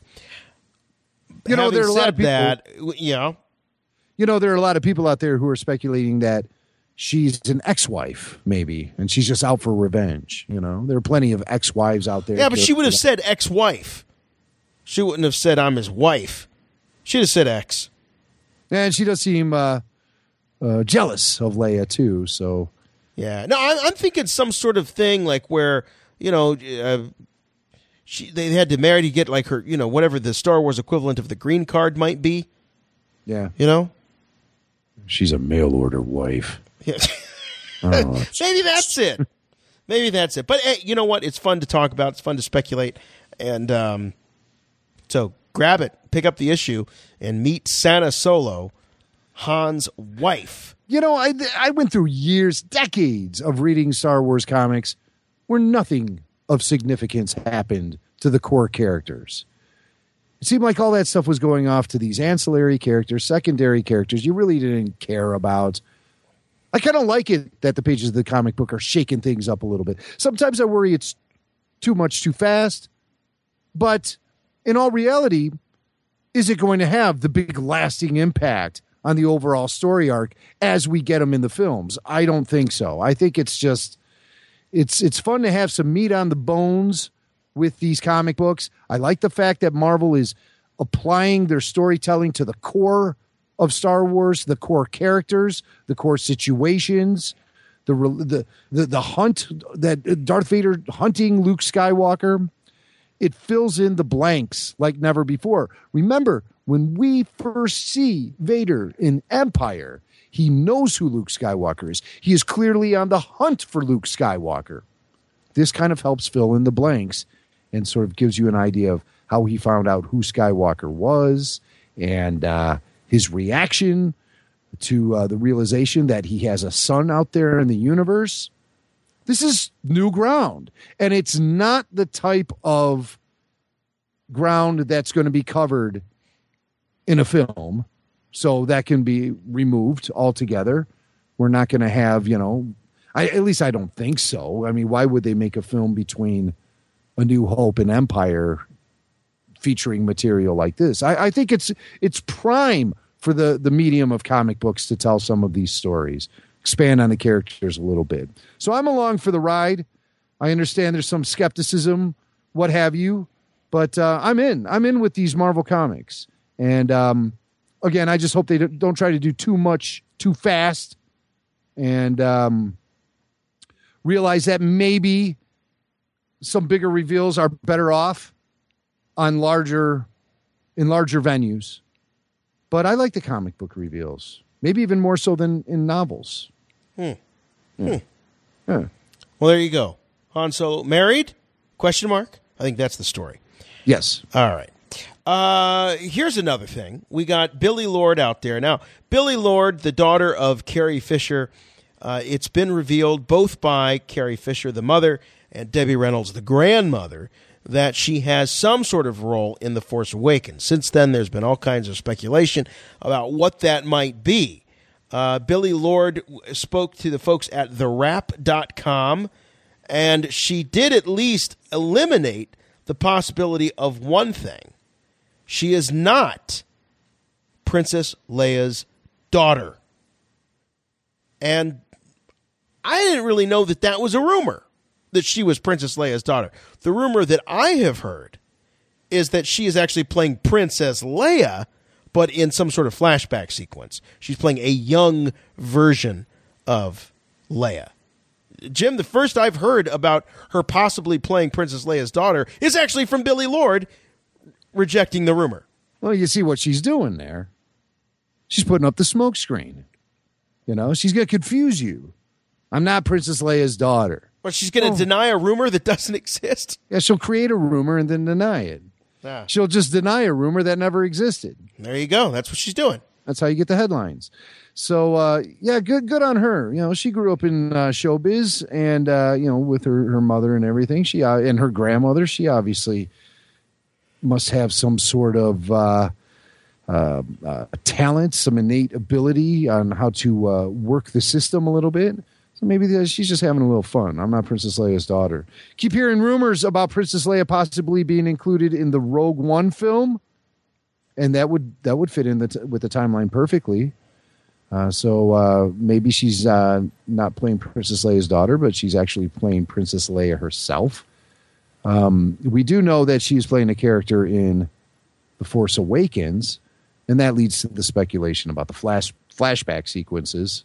Obviously, you already have Carrie Fisher playing Princess Leia in that film, what would you need Billie Lourd for if she's playing Princess Leia? Did she deny that? She did deny that, didn't she? Or she kind of half no, denied. she, it. no, she never denied that she's playing Princess Leia.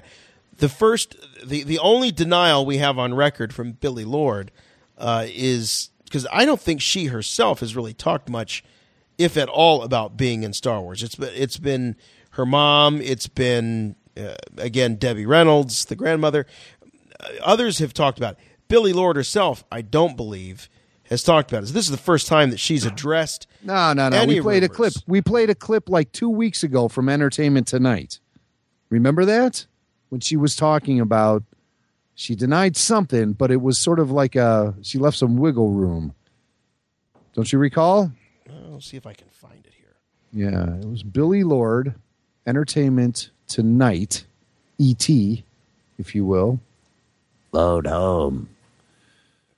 So, so while you're looking for that clip from ET, I have some ET trivia for our listeners. Did you know the woman who did the voice of Boushh in Return of the Jedi is also the same woman who did the voice of ET in Steven Spielberg's classic 1982 film? There's one to chew on from Rebel Force Radio. That's a new that's a new filler segment we have. One I to like chew that. on. I like one to- that. one to chew on, and it's like chewy, chew. Yeah, it must not be. Uh, hold on, let me just do one last thing here. one last. Oh, here we go. Here we go. All right, let's see. This is Billie Lourd on the uh, Force Awakens rumors. Elliot. Mama is Carrie Fisher, and Grandma is Debbie Reynolds. Billy's also in Star Wars The Force Awakens. I will get arrested if I speak to you about that. Is- From what I understand, you play a, a, a young Princess Leia. That's a lie. That's a rumor. Whoa, that's That's it? a rumor. That's shut I, down. I wish I played a young princess. You Leia. totally could. Disney, I'm available. All right, okay. So she sh- now she shoots that down. All right, so she she you're right. She did shoot down the rumor that she's playing a young Princess Leia, but Well, I think she left that wiggle room there where she said that's a lie, and then we said, "Well, that's a rumor." Well, what is it? A lie or a rumor? yeah, she's a kid. Is a rumor She's a a lie? kid, and and you know what? She doesn't have a lot of experience uh, with all of this kind of uh, media attention. So, who knows? Who knows? With this movie, it's just craziness. It's craziness. It is crazy, but we shouldn't know. It's all spoilers. Yeah. Save something for December. Oh, for God's sake! How is the the character that an actor is playing? How is that a spoiler? For God's sake! I guess it's not. I mean, you know. So if you saw a complete cast list of The Force Awakens and it said Billie Lourd, young Princess Leia, oh, the movie's ruined. It's ruined for. I don't even need to see it now.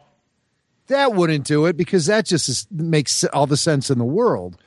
It would be um, maybe like Max von Sydow as Boba Fett.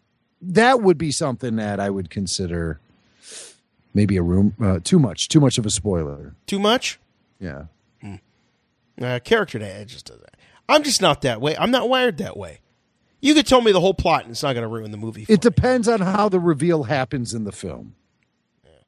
It all comes down to that. All right. How about this? Have you seen these photos? Uh, they- they've started to leak some of the products um, that are going to be released with the Force Awakens. They've they've started to show up in some catalogs, and um, people are taking pictures of these things. And one of them actually made it to Twitter. Uh, a fellow by the name of Mark Zachaki. We're going to go with that. I think I know Zachaki Mark. or Zachaki? You know Mark? I think I know Mark. I think he's a Chicago guy. All right, I think I saw, I think I saw him over the weekend at Joliet. He uh, he works with our pals at Jedi News. Well, this guy um, got a, a hold of a promotional, well, I should say promotional, an actual piece of Star Wars The Force Awakens merchandise, which many were speculating based on the photo that he posted on Twitter was a, a, like a soda can. Yes. And uh, but it turns out that no, it's a thermal flask. Now I know a thing or two about flasks. I don't really know much about these thermal flasks, but this looks to be um, something that you I don't know you you put a drink into and it stays cold. Is that what we're talking about? So it's like Yeah. Like a thermos or a tumbler. yeah, a thermal flask. I mean, that just sounds so formal. I don't really know what it is, but I can see how people would would say that it's a can. That doesn't really matter. What the thing is doesn't matter. The photo does. We see a picture of C3PO, R2D2, and BB8. Now, this is some sort of Photoshop montage uh, of all three characters, but what really sticks out here is 3PO is sporting a red left arm and hand. Now, this is like when you see the car driving down the road that has like the off colored door. So clearly, they banged up the door, they got another door, and they haven't painted it right. That's what mm-hmm. we got going on. This is not like the silver leg on the gold protocol droid. This is a red arm and hand. And I believe, Jim, that there's precedent for this, that uh, we have seen a red protocol droid before. Oh, Star Wars. absolutely. Yeah, walking the bases of Hoth, There you go. R3PO. R3PO. Yeah, so we wonder maybe if uh, 3PO inherited his hands, his arm. Obviously, we know that that arm of 3PO's is prone to popping off. And uh, maybe it popped off at some point during the film and it was lost. And so uh, Chewie had to weld on whatever was sitting around, and he just happened to have R3PO's arm, and he gave it to, to uh, our favorite C3PO. So um, I'm believing that the film is not going to begin with 3PO having this red arm, like that mystery about his silver lower leg. How did 3PO get that silver lower leg? You know, that was never that was a mystery. A lot of people went right by him. They didn't even notice that 3PO had a silver leg. But there there must be some story there to that. Um, we know that his plating has been replaced. Uh, first he had none. I'm naked. and then then he had the the beat up rusty stuff. And then by the time we see him in episode three, he is all gold and shiny. And that's how he stays for the rest of the saga up until episode seven, where he gets this gold, this reddish gold arm. Some uh, some might think that it's a reflection, but I, boy, is that a very powerful reflection, and it only is showing up on the arm itself. If it were a reflection from the surrounding set or environment, you would see more red on his gold plating, but you only see it on the left arm. So it's red. Why is it red? Maybe we'll find out throughout the course of the movie. I think my money, if I had to place my money on what happens, we will be introduced to 3PO fully golden. And at some point in the film, much like during the Sand People attack of A New Hope, 3PO will lose his arm and be forced with this replacement. And you know he will just be completely out of his skull about it and he'll be complaining. Oh well, that red arm doesn't go with anything. It doesn't go with anything. What's he gonna uh, do? You know, if you're talking etiquette and protocol and you're standing there with a red arm, who's going to take you seriously? So Well, that's it- probably what, yeah. you know, so some of these things are starting to leak out. So this this was found in Mexico. So there's obvi- obviously this was in a box. that said do not open until September fourth. Uh, but they're like, eh, what the heck? So there it was on a store shelf at some point. So you go online, you can find this. Um, again, this is uh, just one in a number of uh, various product photos that we have seen showing up. Uh, I, I, we've seen all kinds of things like uh, kids' room furniture. I think we saw like a little uh, desk and chair set. Uh, so some of the promotional imagery that's being used to promote the movie and some of the characters in it, you see it over and over. And this is just this is one of those. But this is probably the best look that we've had, the most close up look of uh, of what they're using. So Yeah, anyway, Ma- very yeah, interesting. tweeted by Mark Zachaki. Chicago guy. I know Mark. I went to You know his Mark? Twitter page. Of course, I know him. I just saw him this past weekend. Was he was carrying on- that can around? He wasn't. I wish I knew about the can then, because then I could have asked him more questions about it. But um, he uh, he did. He flew back from Anaheim on the same flight I was on, and uh, we all survived. So uh, yeah, Mark Mark's a real nice guy. He does work for Jedi News. He's a U.S. correspondent from them, and a Chicago homeboy. And he's offered his help to us here on the show if we ever need it. So I might take him up on that. He's getting all these cans from Mexico for crying out loud. Let's hang out. That thermal flask, apparently. Thermal flask. I don't know what the heck you do. It looks like it has a can top. Yeah, it almost looks like one of those phony can safes where you, you keep your Yeah. yeah, you know, it looks like one of those things. Or thing you open it up and like the, the, the you know the snakes spring out at you. yeah, And people yeah. go ah ha, ha. Yeah. They should make a. Star Wars version of that. They could. What could fly out of that? Like the tentacles from the Sarlacc pit. Billy Dee would be like, "Let me look inside that can." All right. Uh, people who people who are longtime fans of Billy. Well, while Jason goes to get his breath, dying. Uh, longtime fans of Billy Dee Williams know what his observations of the Sarlacc pit have been over the years. This is Billy Dee Williams, Lando Calrissian. It's time for the quote of the week. Hello, what have we here? It's just me, Billy Dee. Don't mess this up, man. Be smooth. Lando's right. Billy Dee. Sorry, baby. It's just business. Why you slimy, double-crossing, no-good swindler? Works every time. And Lando Calrissian is forever. I'll tell you, no, in in uh, Return of the Jedi, when they had the big party with all of those creatures, uh, well, that movie to me had a lot of. S- This very. The, uh, uh, it was a sexual overtone to that whole. In Jedi? Yeah, in, Je- in uh, Jedi. Yeah. Well, all the yeah, stuff first of all, like the Sarlacc pit Yeah. It was like. Pardon Let's me not- let's for not- saying that. That's all we have to say. we, we all understand. Please. Totally. Especially with the teeth. and people falling into it. Hello, what have we here? That symbolism was not lost on Billy Dee. I can tell you that. All right. So, uh, schmoesknow.com, they've got a story here. Uh, and this is actually picking up some steam about, we know what Rogue One is about, or we think we know what Rogue One is about.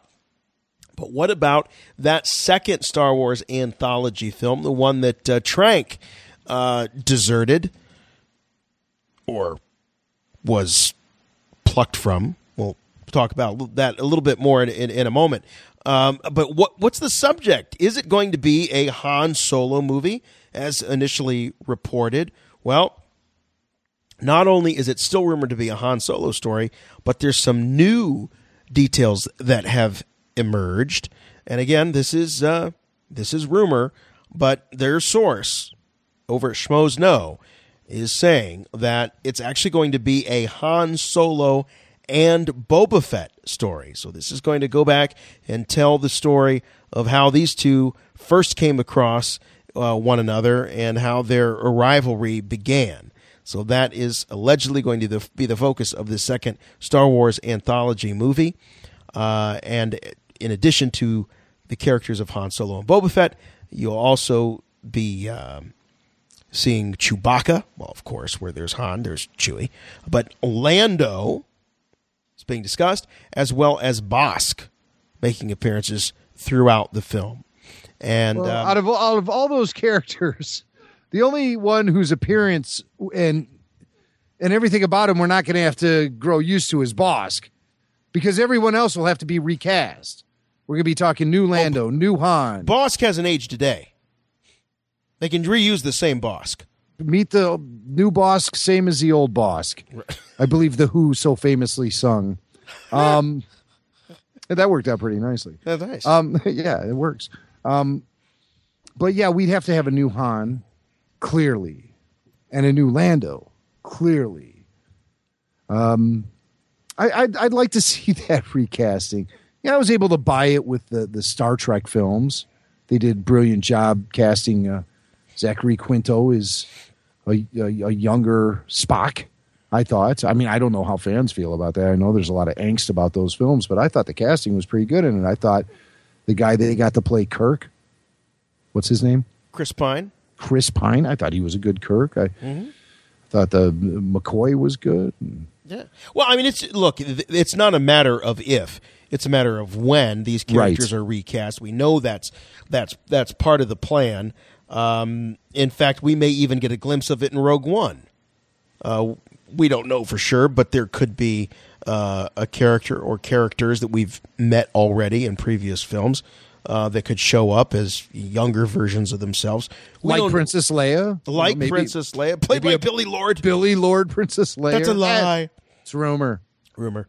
Um, so we don't know. Now, this is kind of interesting. They talk about how um, this this source says that Disney really wants to, you know, play up and dig into this whole hive of scum and villainy that uh, you know we've heard about. That that's that's the seedy underworld, the underbelly of the Star Wars universe. That that's something that they that they want to explore.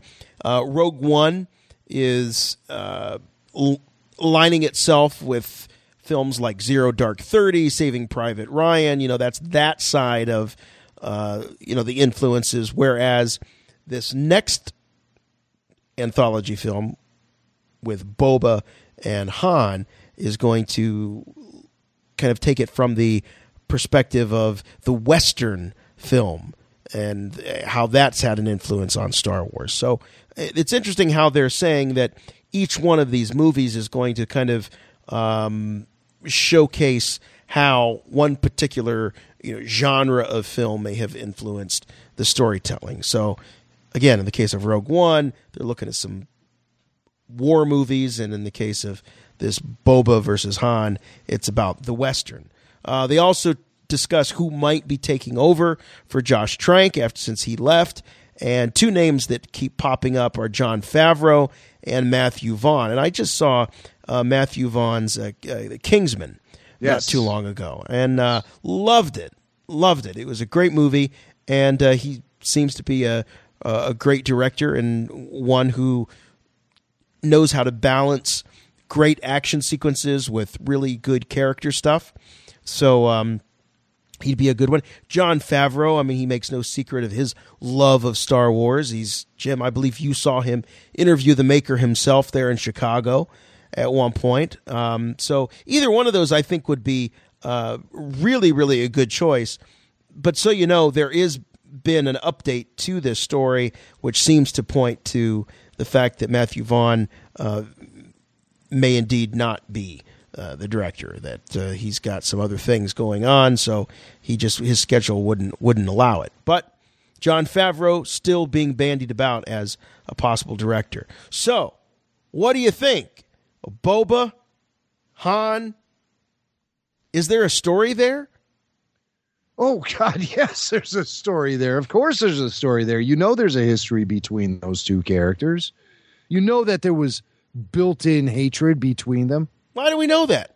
I guess we don't, do we? I mean, We Boba don't. Fett was sent out to track down the Falcon, and I mean, there's Yeah, yeah, him and there's him and five or six other bounty hunters. What makes what makes us so convinced that there's some sort of feud or rivalry between Han and Boba any more than there is between Han and IG88?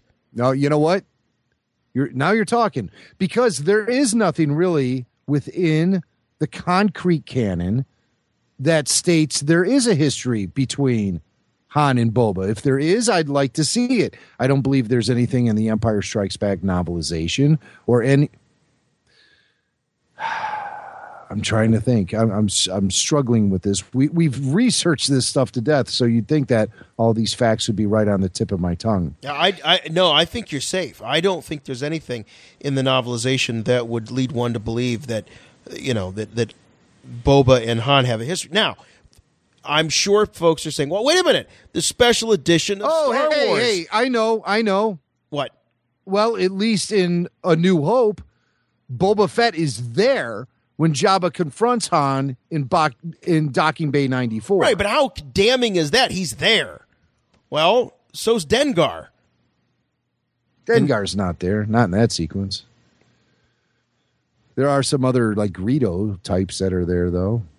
All right. Well, anyway, I don't think that that's necessarily a uh, smoking gun. That there's some sort of deep seated hatred or history. No, you know, there's nothing. There is no concrete uh, lock as far as canon goes, and a relationship between Boba Fett and Han Solo.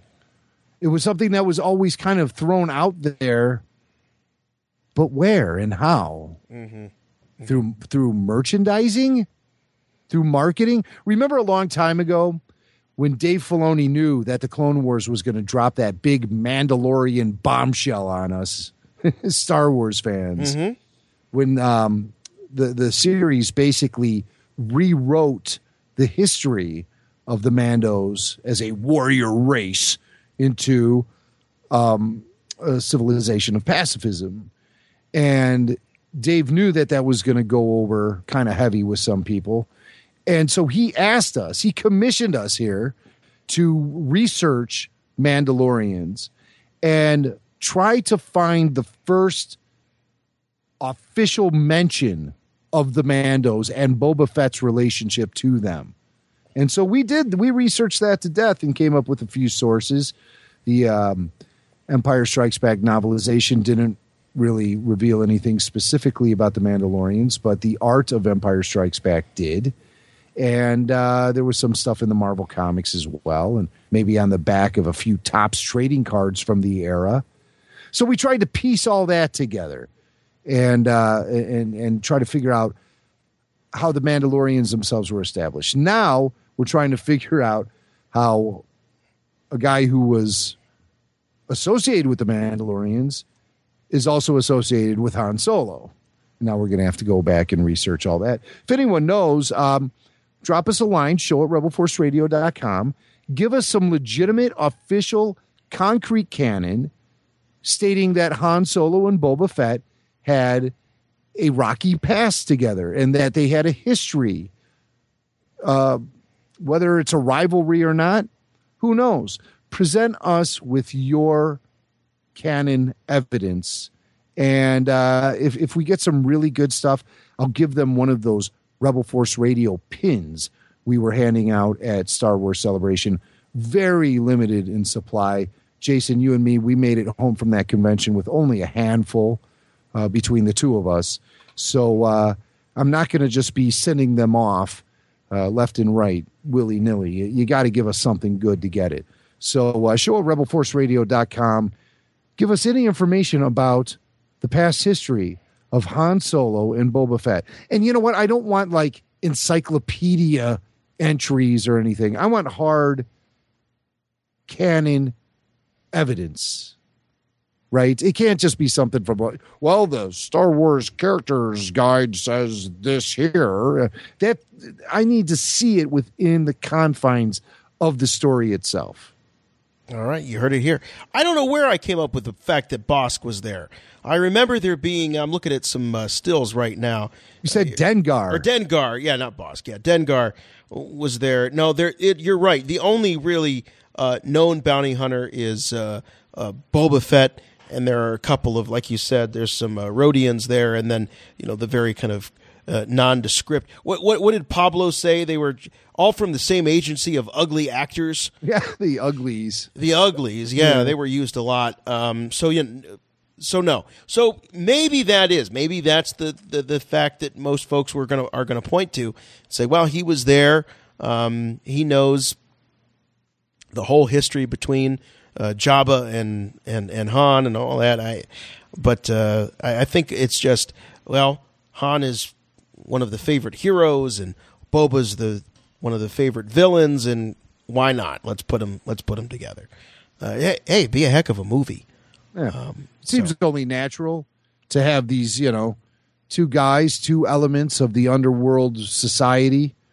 One, you know, eh, both of them working in very gray areas. Yeah. Yeah, it'd be interesting to see uh, definitely a, a Boba Fett Han Solo movie. Now here's would- a, here's a rumor. Yeah. this is brand new. Okay, I've not heard this at all. Um, but you know, you stick around long enough, you're going to hear everything. But it doesn't end with the second anthology film. There's a third that's being talked about, and while Rogue One will focus on sort of the the military and uh, war movie influences, and the second anthology film we'll focus in on the the western that uh, like I say that seedy underbelly of the Star Wars universe. This third one is going to focus in on the spiritual or mythological base. Again, all this uh, according to this story that we're reading here on uh, on Schmoes Know. And the subject for that mythological and spiritual based film is reported to be a Mace Windu movie. Ooh. A Mace Windu movie or or the Yoda origin story. Now that Yoda origin story as a film goes back to I believe St- Star Wars Celebration 3 where George at one point mentioned in one of his three um, appearances there on the stage at Celebration in Indianapolis that he thought it might be interesting to go back and talk about uh, the Jedi at the time when, when Yoda was really in, in his prime. Not so much a, I don't believe he ever said origin story, but a story about Yoda back in the, the prime time of the Jedi. Mm-hmm. So Mace or Yoda? Got a preference? Yoda. Yoda. Yeah. I do. I don't like to see so much of the mystery of Yoda being stripped away. And I, I, I think you can offer up a quality Yoda adventure um, without revealing too much about where he's from or how he became so powerful in the Force. Just, you know what? Put together a Yoda adventure just based off of what we already know about him. How about a Yoda Dooku story? That would be interesting. Of A course, young Dooku. Dooku. Played by Benedict Cumberbatch. I had to throw It's that interesting. in there. It's interesting just to hear. Every course. character has to be Yeah, it's all all Cumberbatch all the time. but of course, um, we know that the shift to provide Star Wars storytelling away from the core of the prequels is uh, kind of the thing, the trend at Lucasfilm. Um, it seems like much more more apples are being put in the original trilogy basket now than ever, and I think and I do think that's a good thing.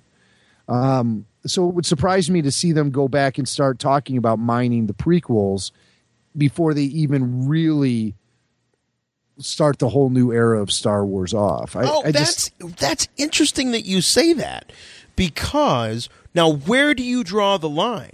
Because our next story is about the possibility, and we've heard rumblings about this for a while now, but it's it sounds like this is actually really gaining some traction. That Disney is in negotiations with Ewan McGregor for not just one but three films about Obi Wan Kenobi. So, Jim, I put it to you. Where is the line? Where do you cross from prequel trilogy era and situations and original trilogy era if we're dealing with perhaps storytelling between this, the uh, the two trilogies? Well, I, I think um, any sort of dedication from the filmmakers from Lucasfilm to to making this rumored Obi Wan Kenobi trilogy, I still think it firmly puts them in original trilogy territory because what you're going to be getting there are the events that lead up to A New Hope. So we already know the things that are in place. We already know who Darth Vader is and where he's located. We already know what Ben is doing on Tatooine and why he's there. It would be more of a setup to the original trilogy to A New Hope as opposed to a follow up to the events of Revenge of the Sith. Interesting things that get people talking about this rumored Obi Wan Kenobi trilogy. Look at certain lines throughout the films. In the original trilogy, Vader confronts Obi Wan on the Death Star. Says you should have not. You should have never. Wait, damn it! Again, when we hit midnight, I forget how to talk. It happens every week. he says you should have. You should not have come back. Come back where? Come back to fighting the the war on a galactic scale, or come back to the actual physical environment of the Death Star? Could Obi Wan have infiltrated that material, that military base? somehow, somehow he got off of the planet Tatooine and had a confrontation with Vader. Vader says to Luke, Obi Wan felt as you did about turning Vader back to the light. When did that ever happen? That debate never happens on Mustafar. You never see Obi Wan try to turn Anakin back. Come back, Anakin. There's still good in you. I still believe in you.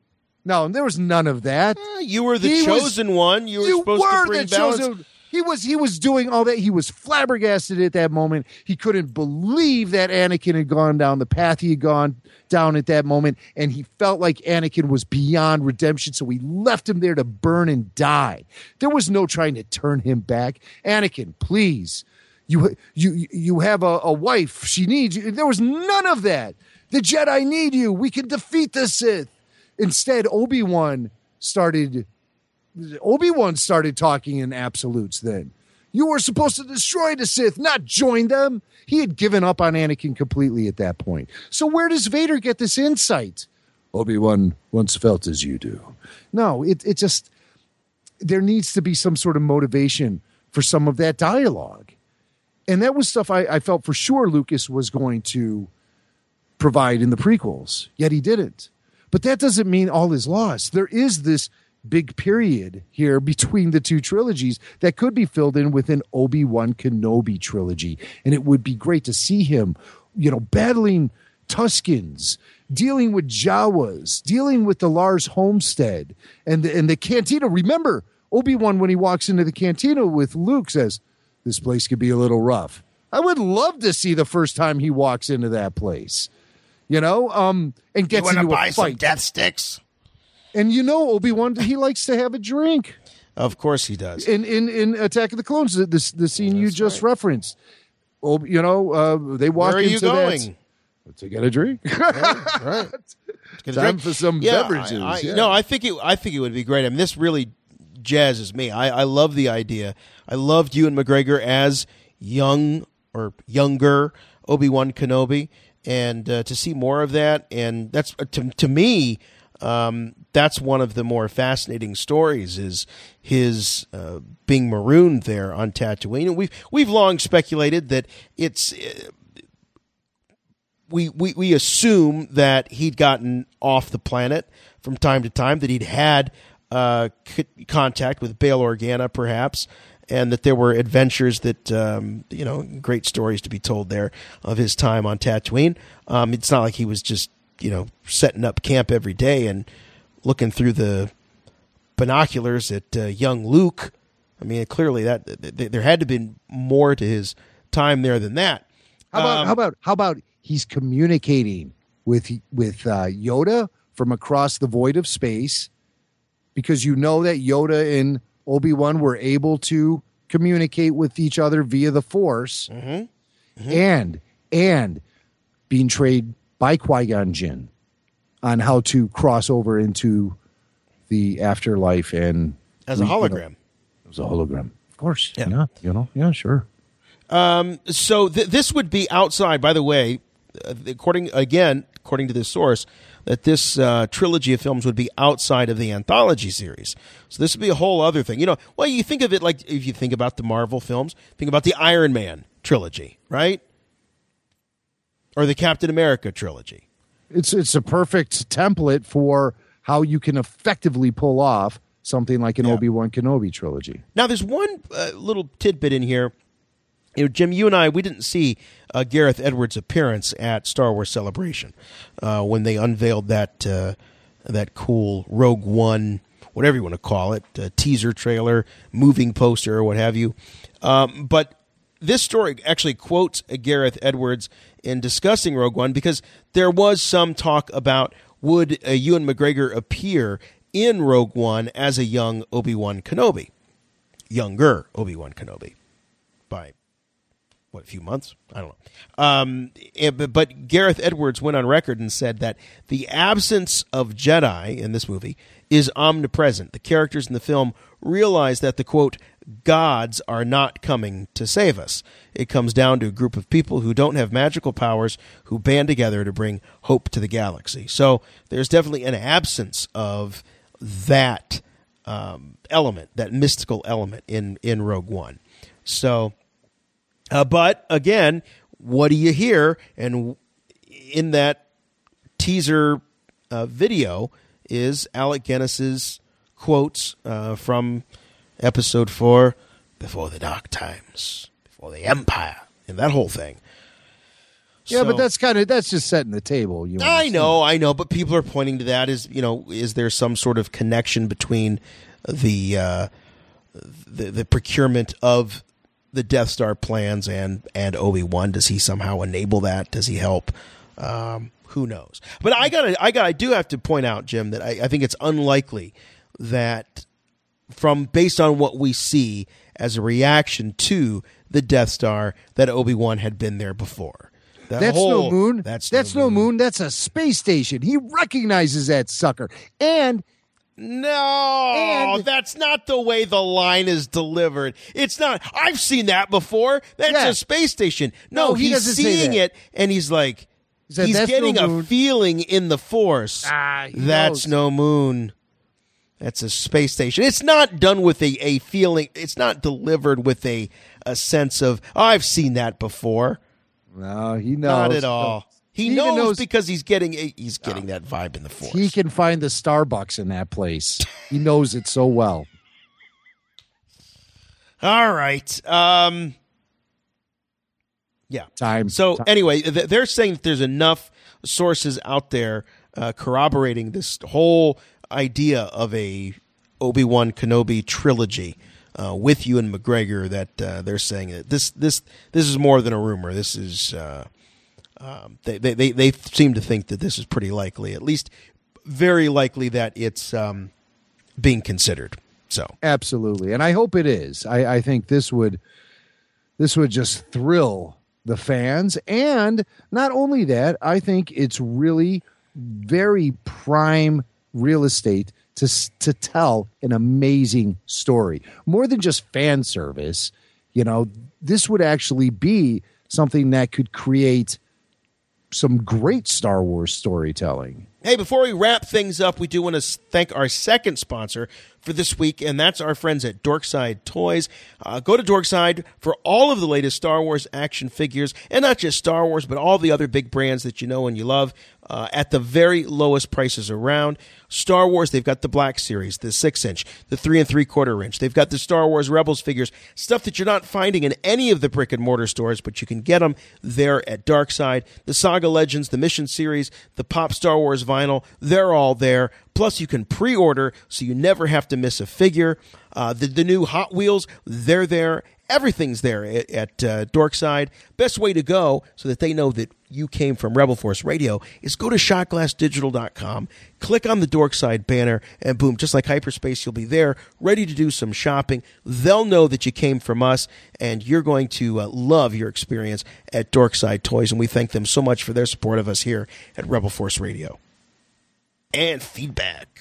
You must contact me. Play back the entire message. What message? Message after the message. The Emperor commands you to make contact with him. It's a trick. Send no reply.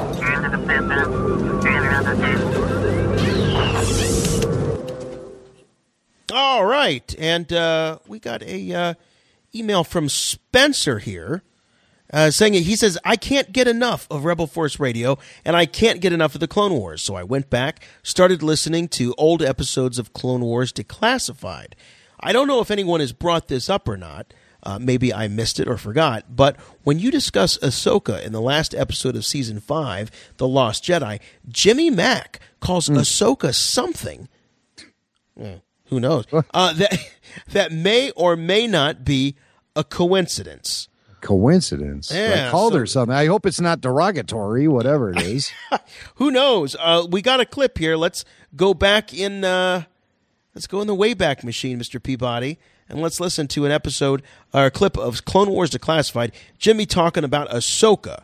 What do you say? I would like to feel as though things kind of in in by the time we get to Return of the Jedi, that maybe things could not have worked out the way they worked out without her. You know.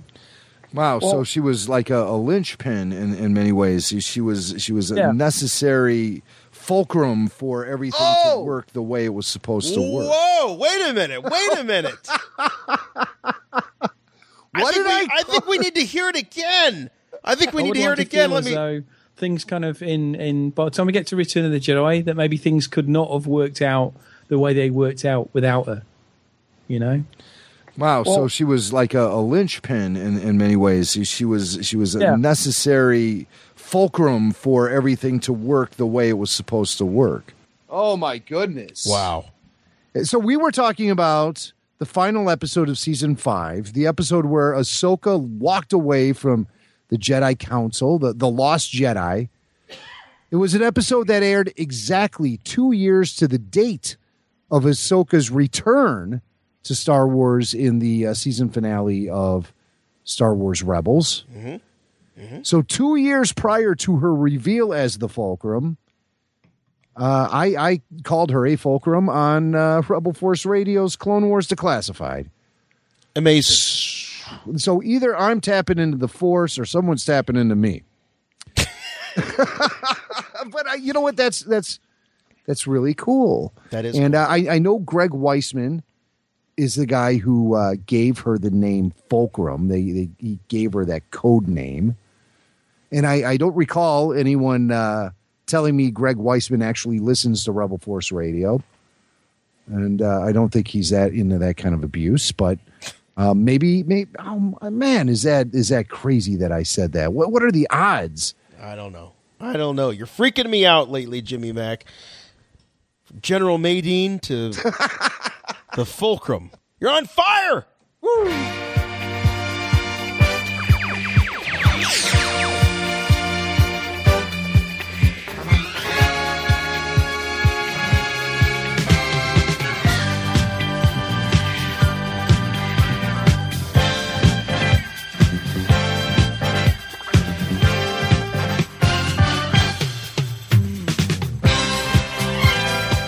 I'm the only one that remembers that General Madine mail away?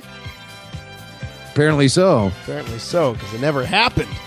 But you could buy them in a plastic bag. In fact, my General Madine figure is still in a plastic bag. A little Ziploc baggie. Got to keep all the pieces and parts together. You can't lose that wand, or whatever, whatever it was called. The but the action the baton. baton. Yeah, the action baton. Yeah, he's like a majorette or a major. oh, anyway, hey, uh, big big thanks to our sponsors this week, uh, Harry's of course, and Dorkside Toys. Really appreciate their support, and uh, as always, as always, the official snack cake of Rebel Force Radio and the Galaxy, Little Debbie snack cakes. Fantastic. Uh, love those guys. Um, if you'd like to be part of the show in between releases of episodes, we'd love to have you involved in the conversation. You can drop us an email at show at rebelforceradio.com. The voicemail line 708 320 1737. 708 3201 RFR. You can find us on Twitter at Rebel Force Radio, at Jimmy Mac Radio, at Jason Swank. We're on Facebook, we're on iTunes, and we're on the web at rebelforceradio.com. And we invite you to check out all of the programming at shotglassdigital.com as well. You can also hear Rebel Force Radio just about each and every Saturday night at 7 p.m. Eastern at srsounds.com. That's Sorcerer's Radio. That's going to do it for us. We'll see you next time, everybody. Love you all so much. Thanks for hanging with us. For Rebel Force Radio, I'm Jason. And I'm going to Disney World. And remember, The Force will be with you always.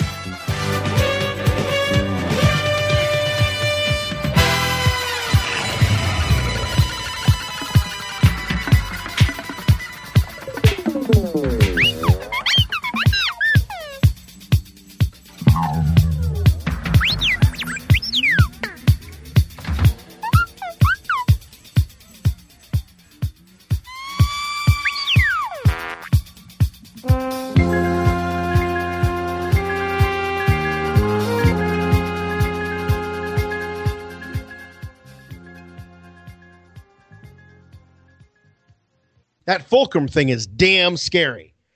Damn scary. Thank you.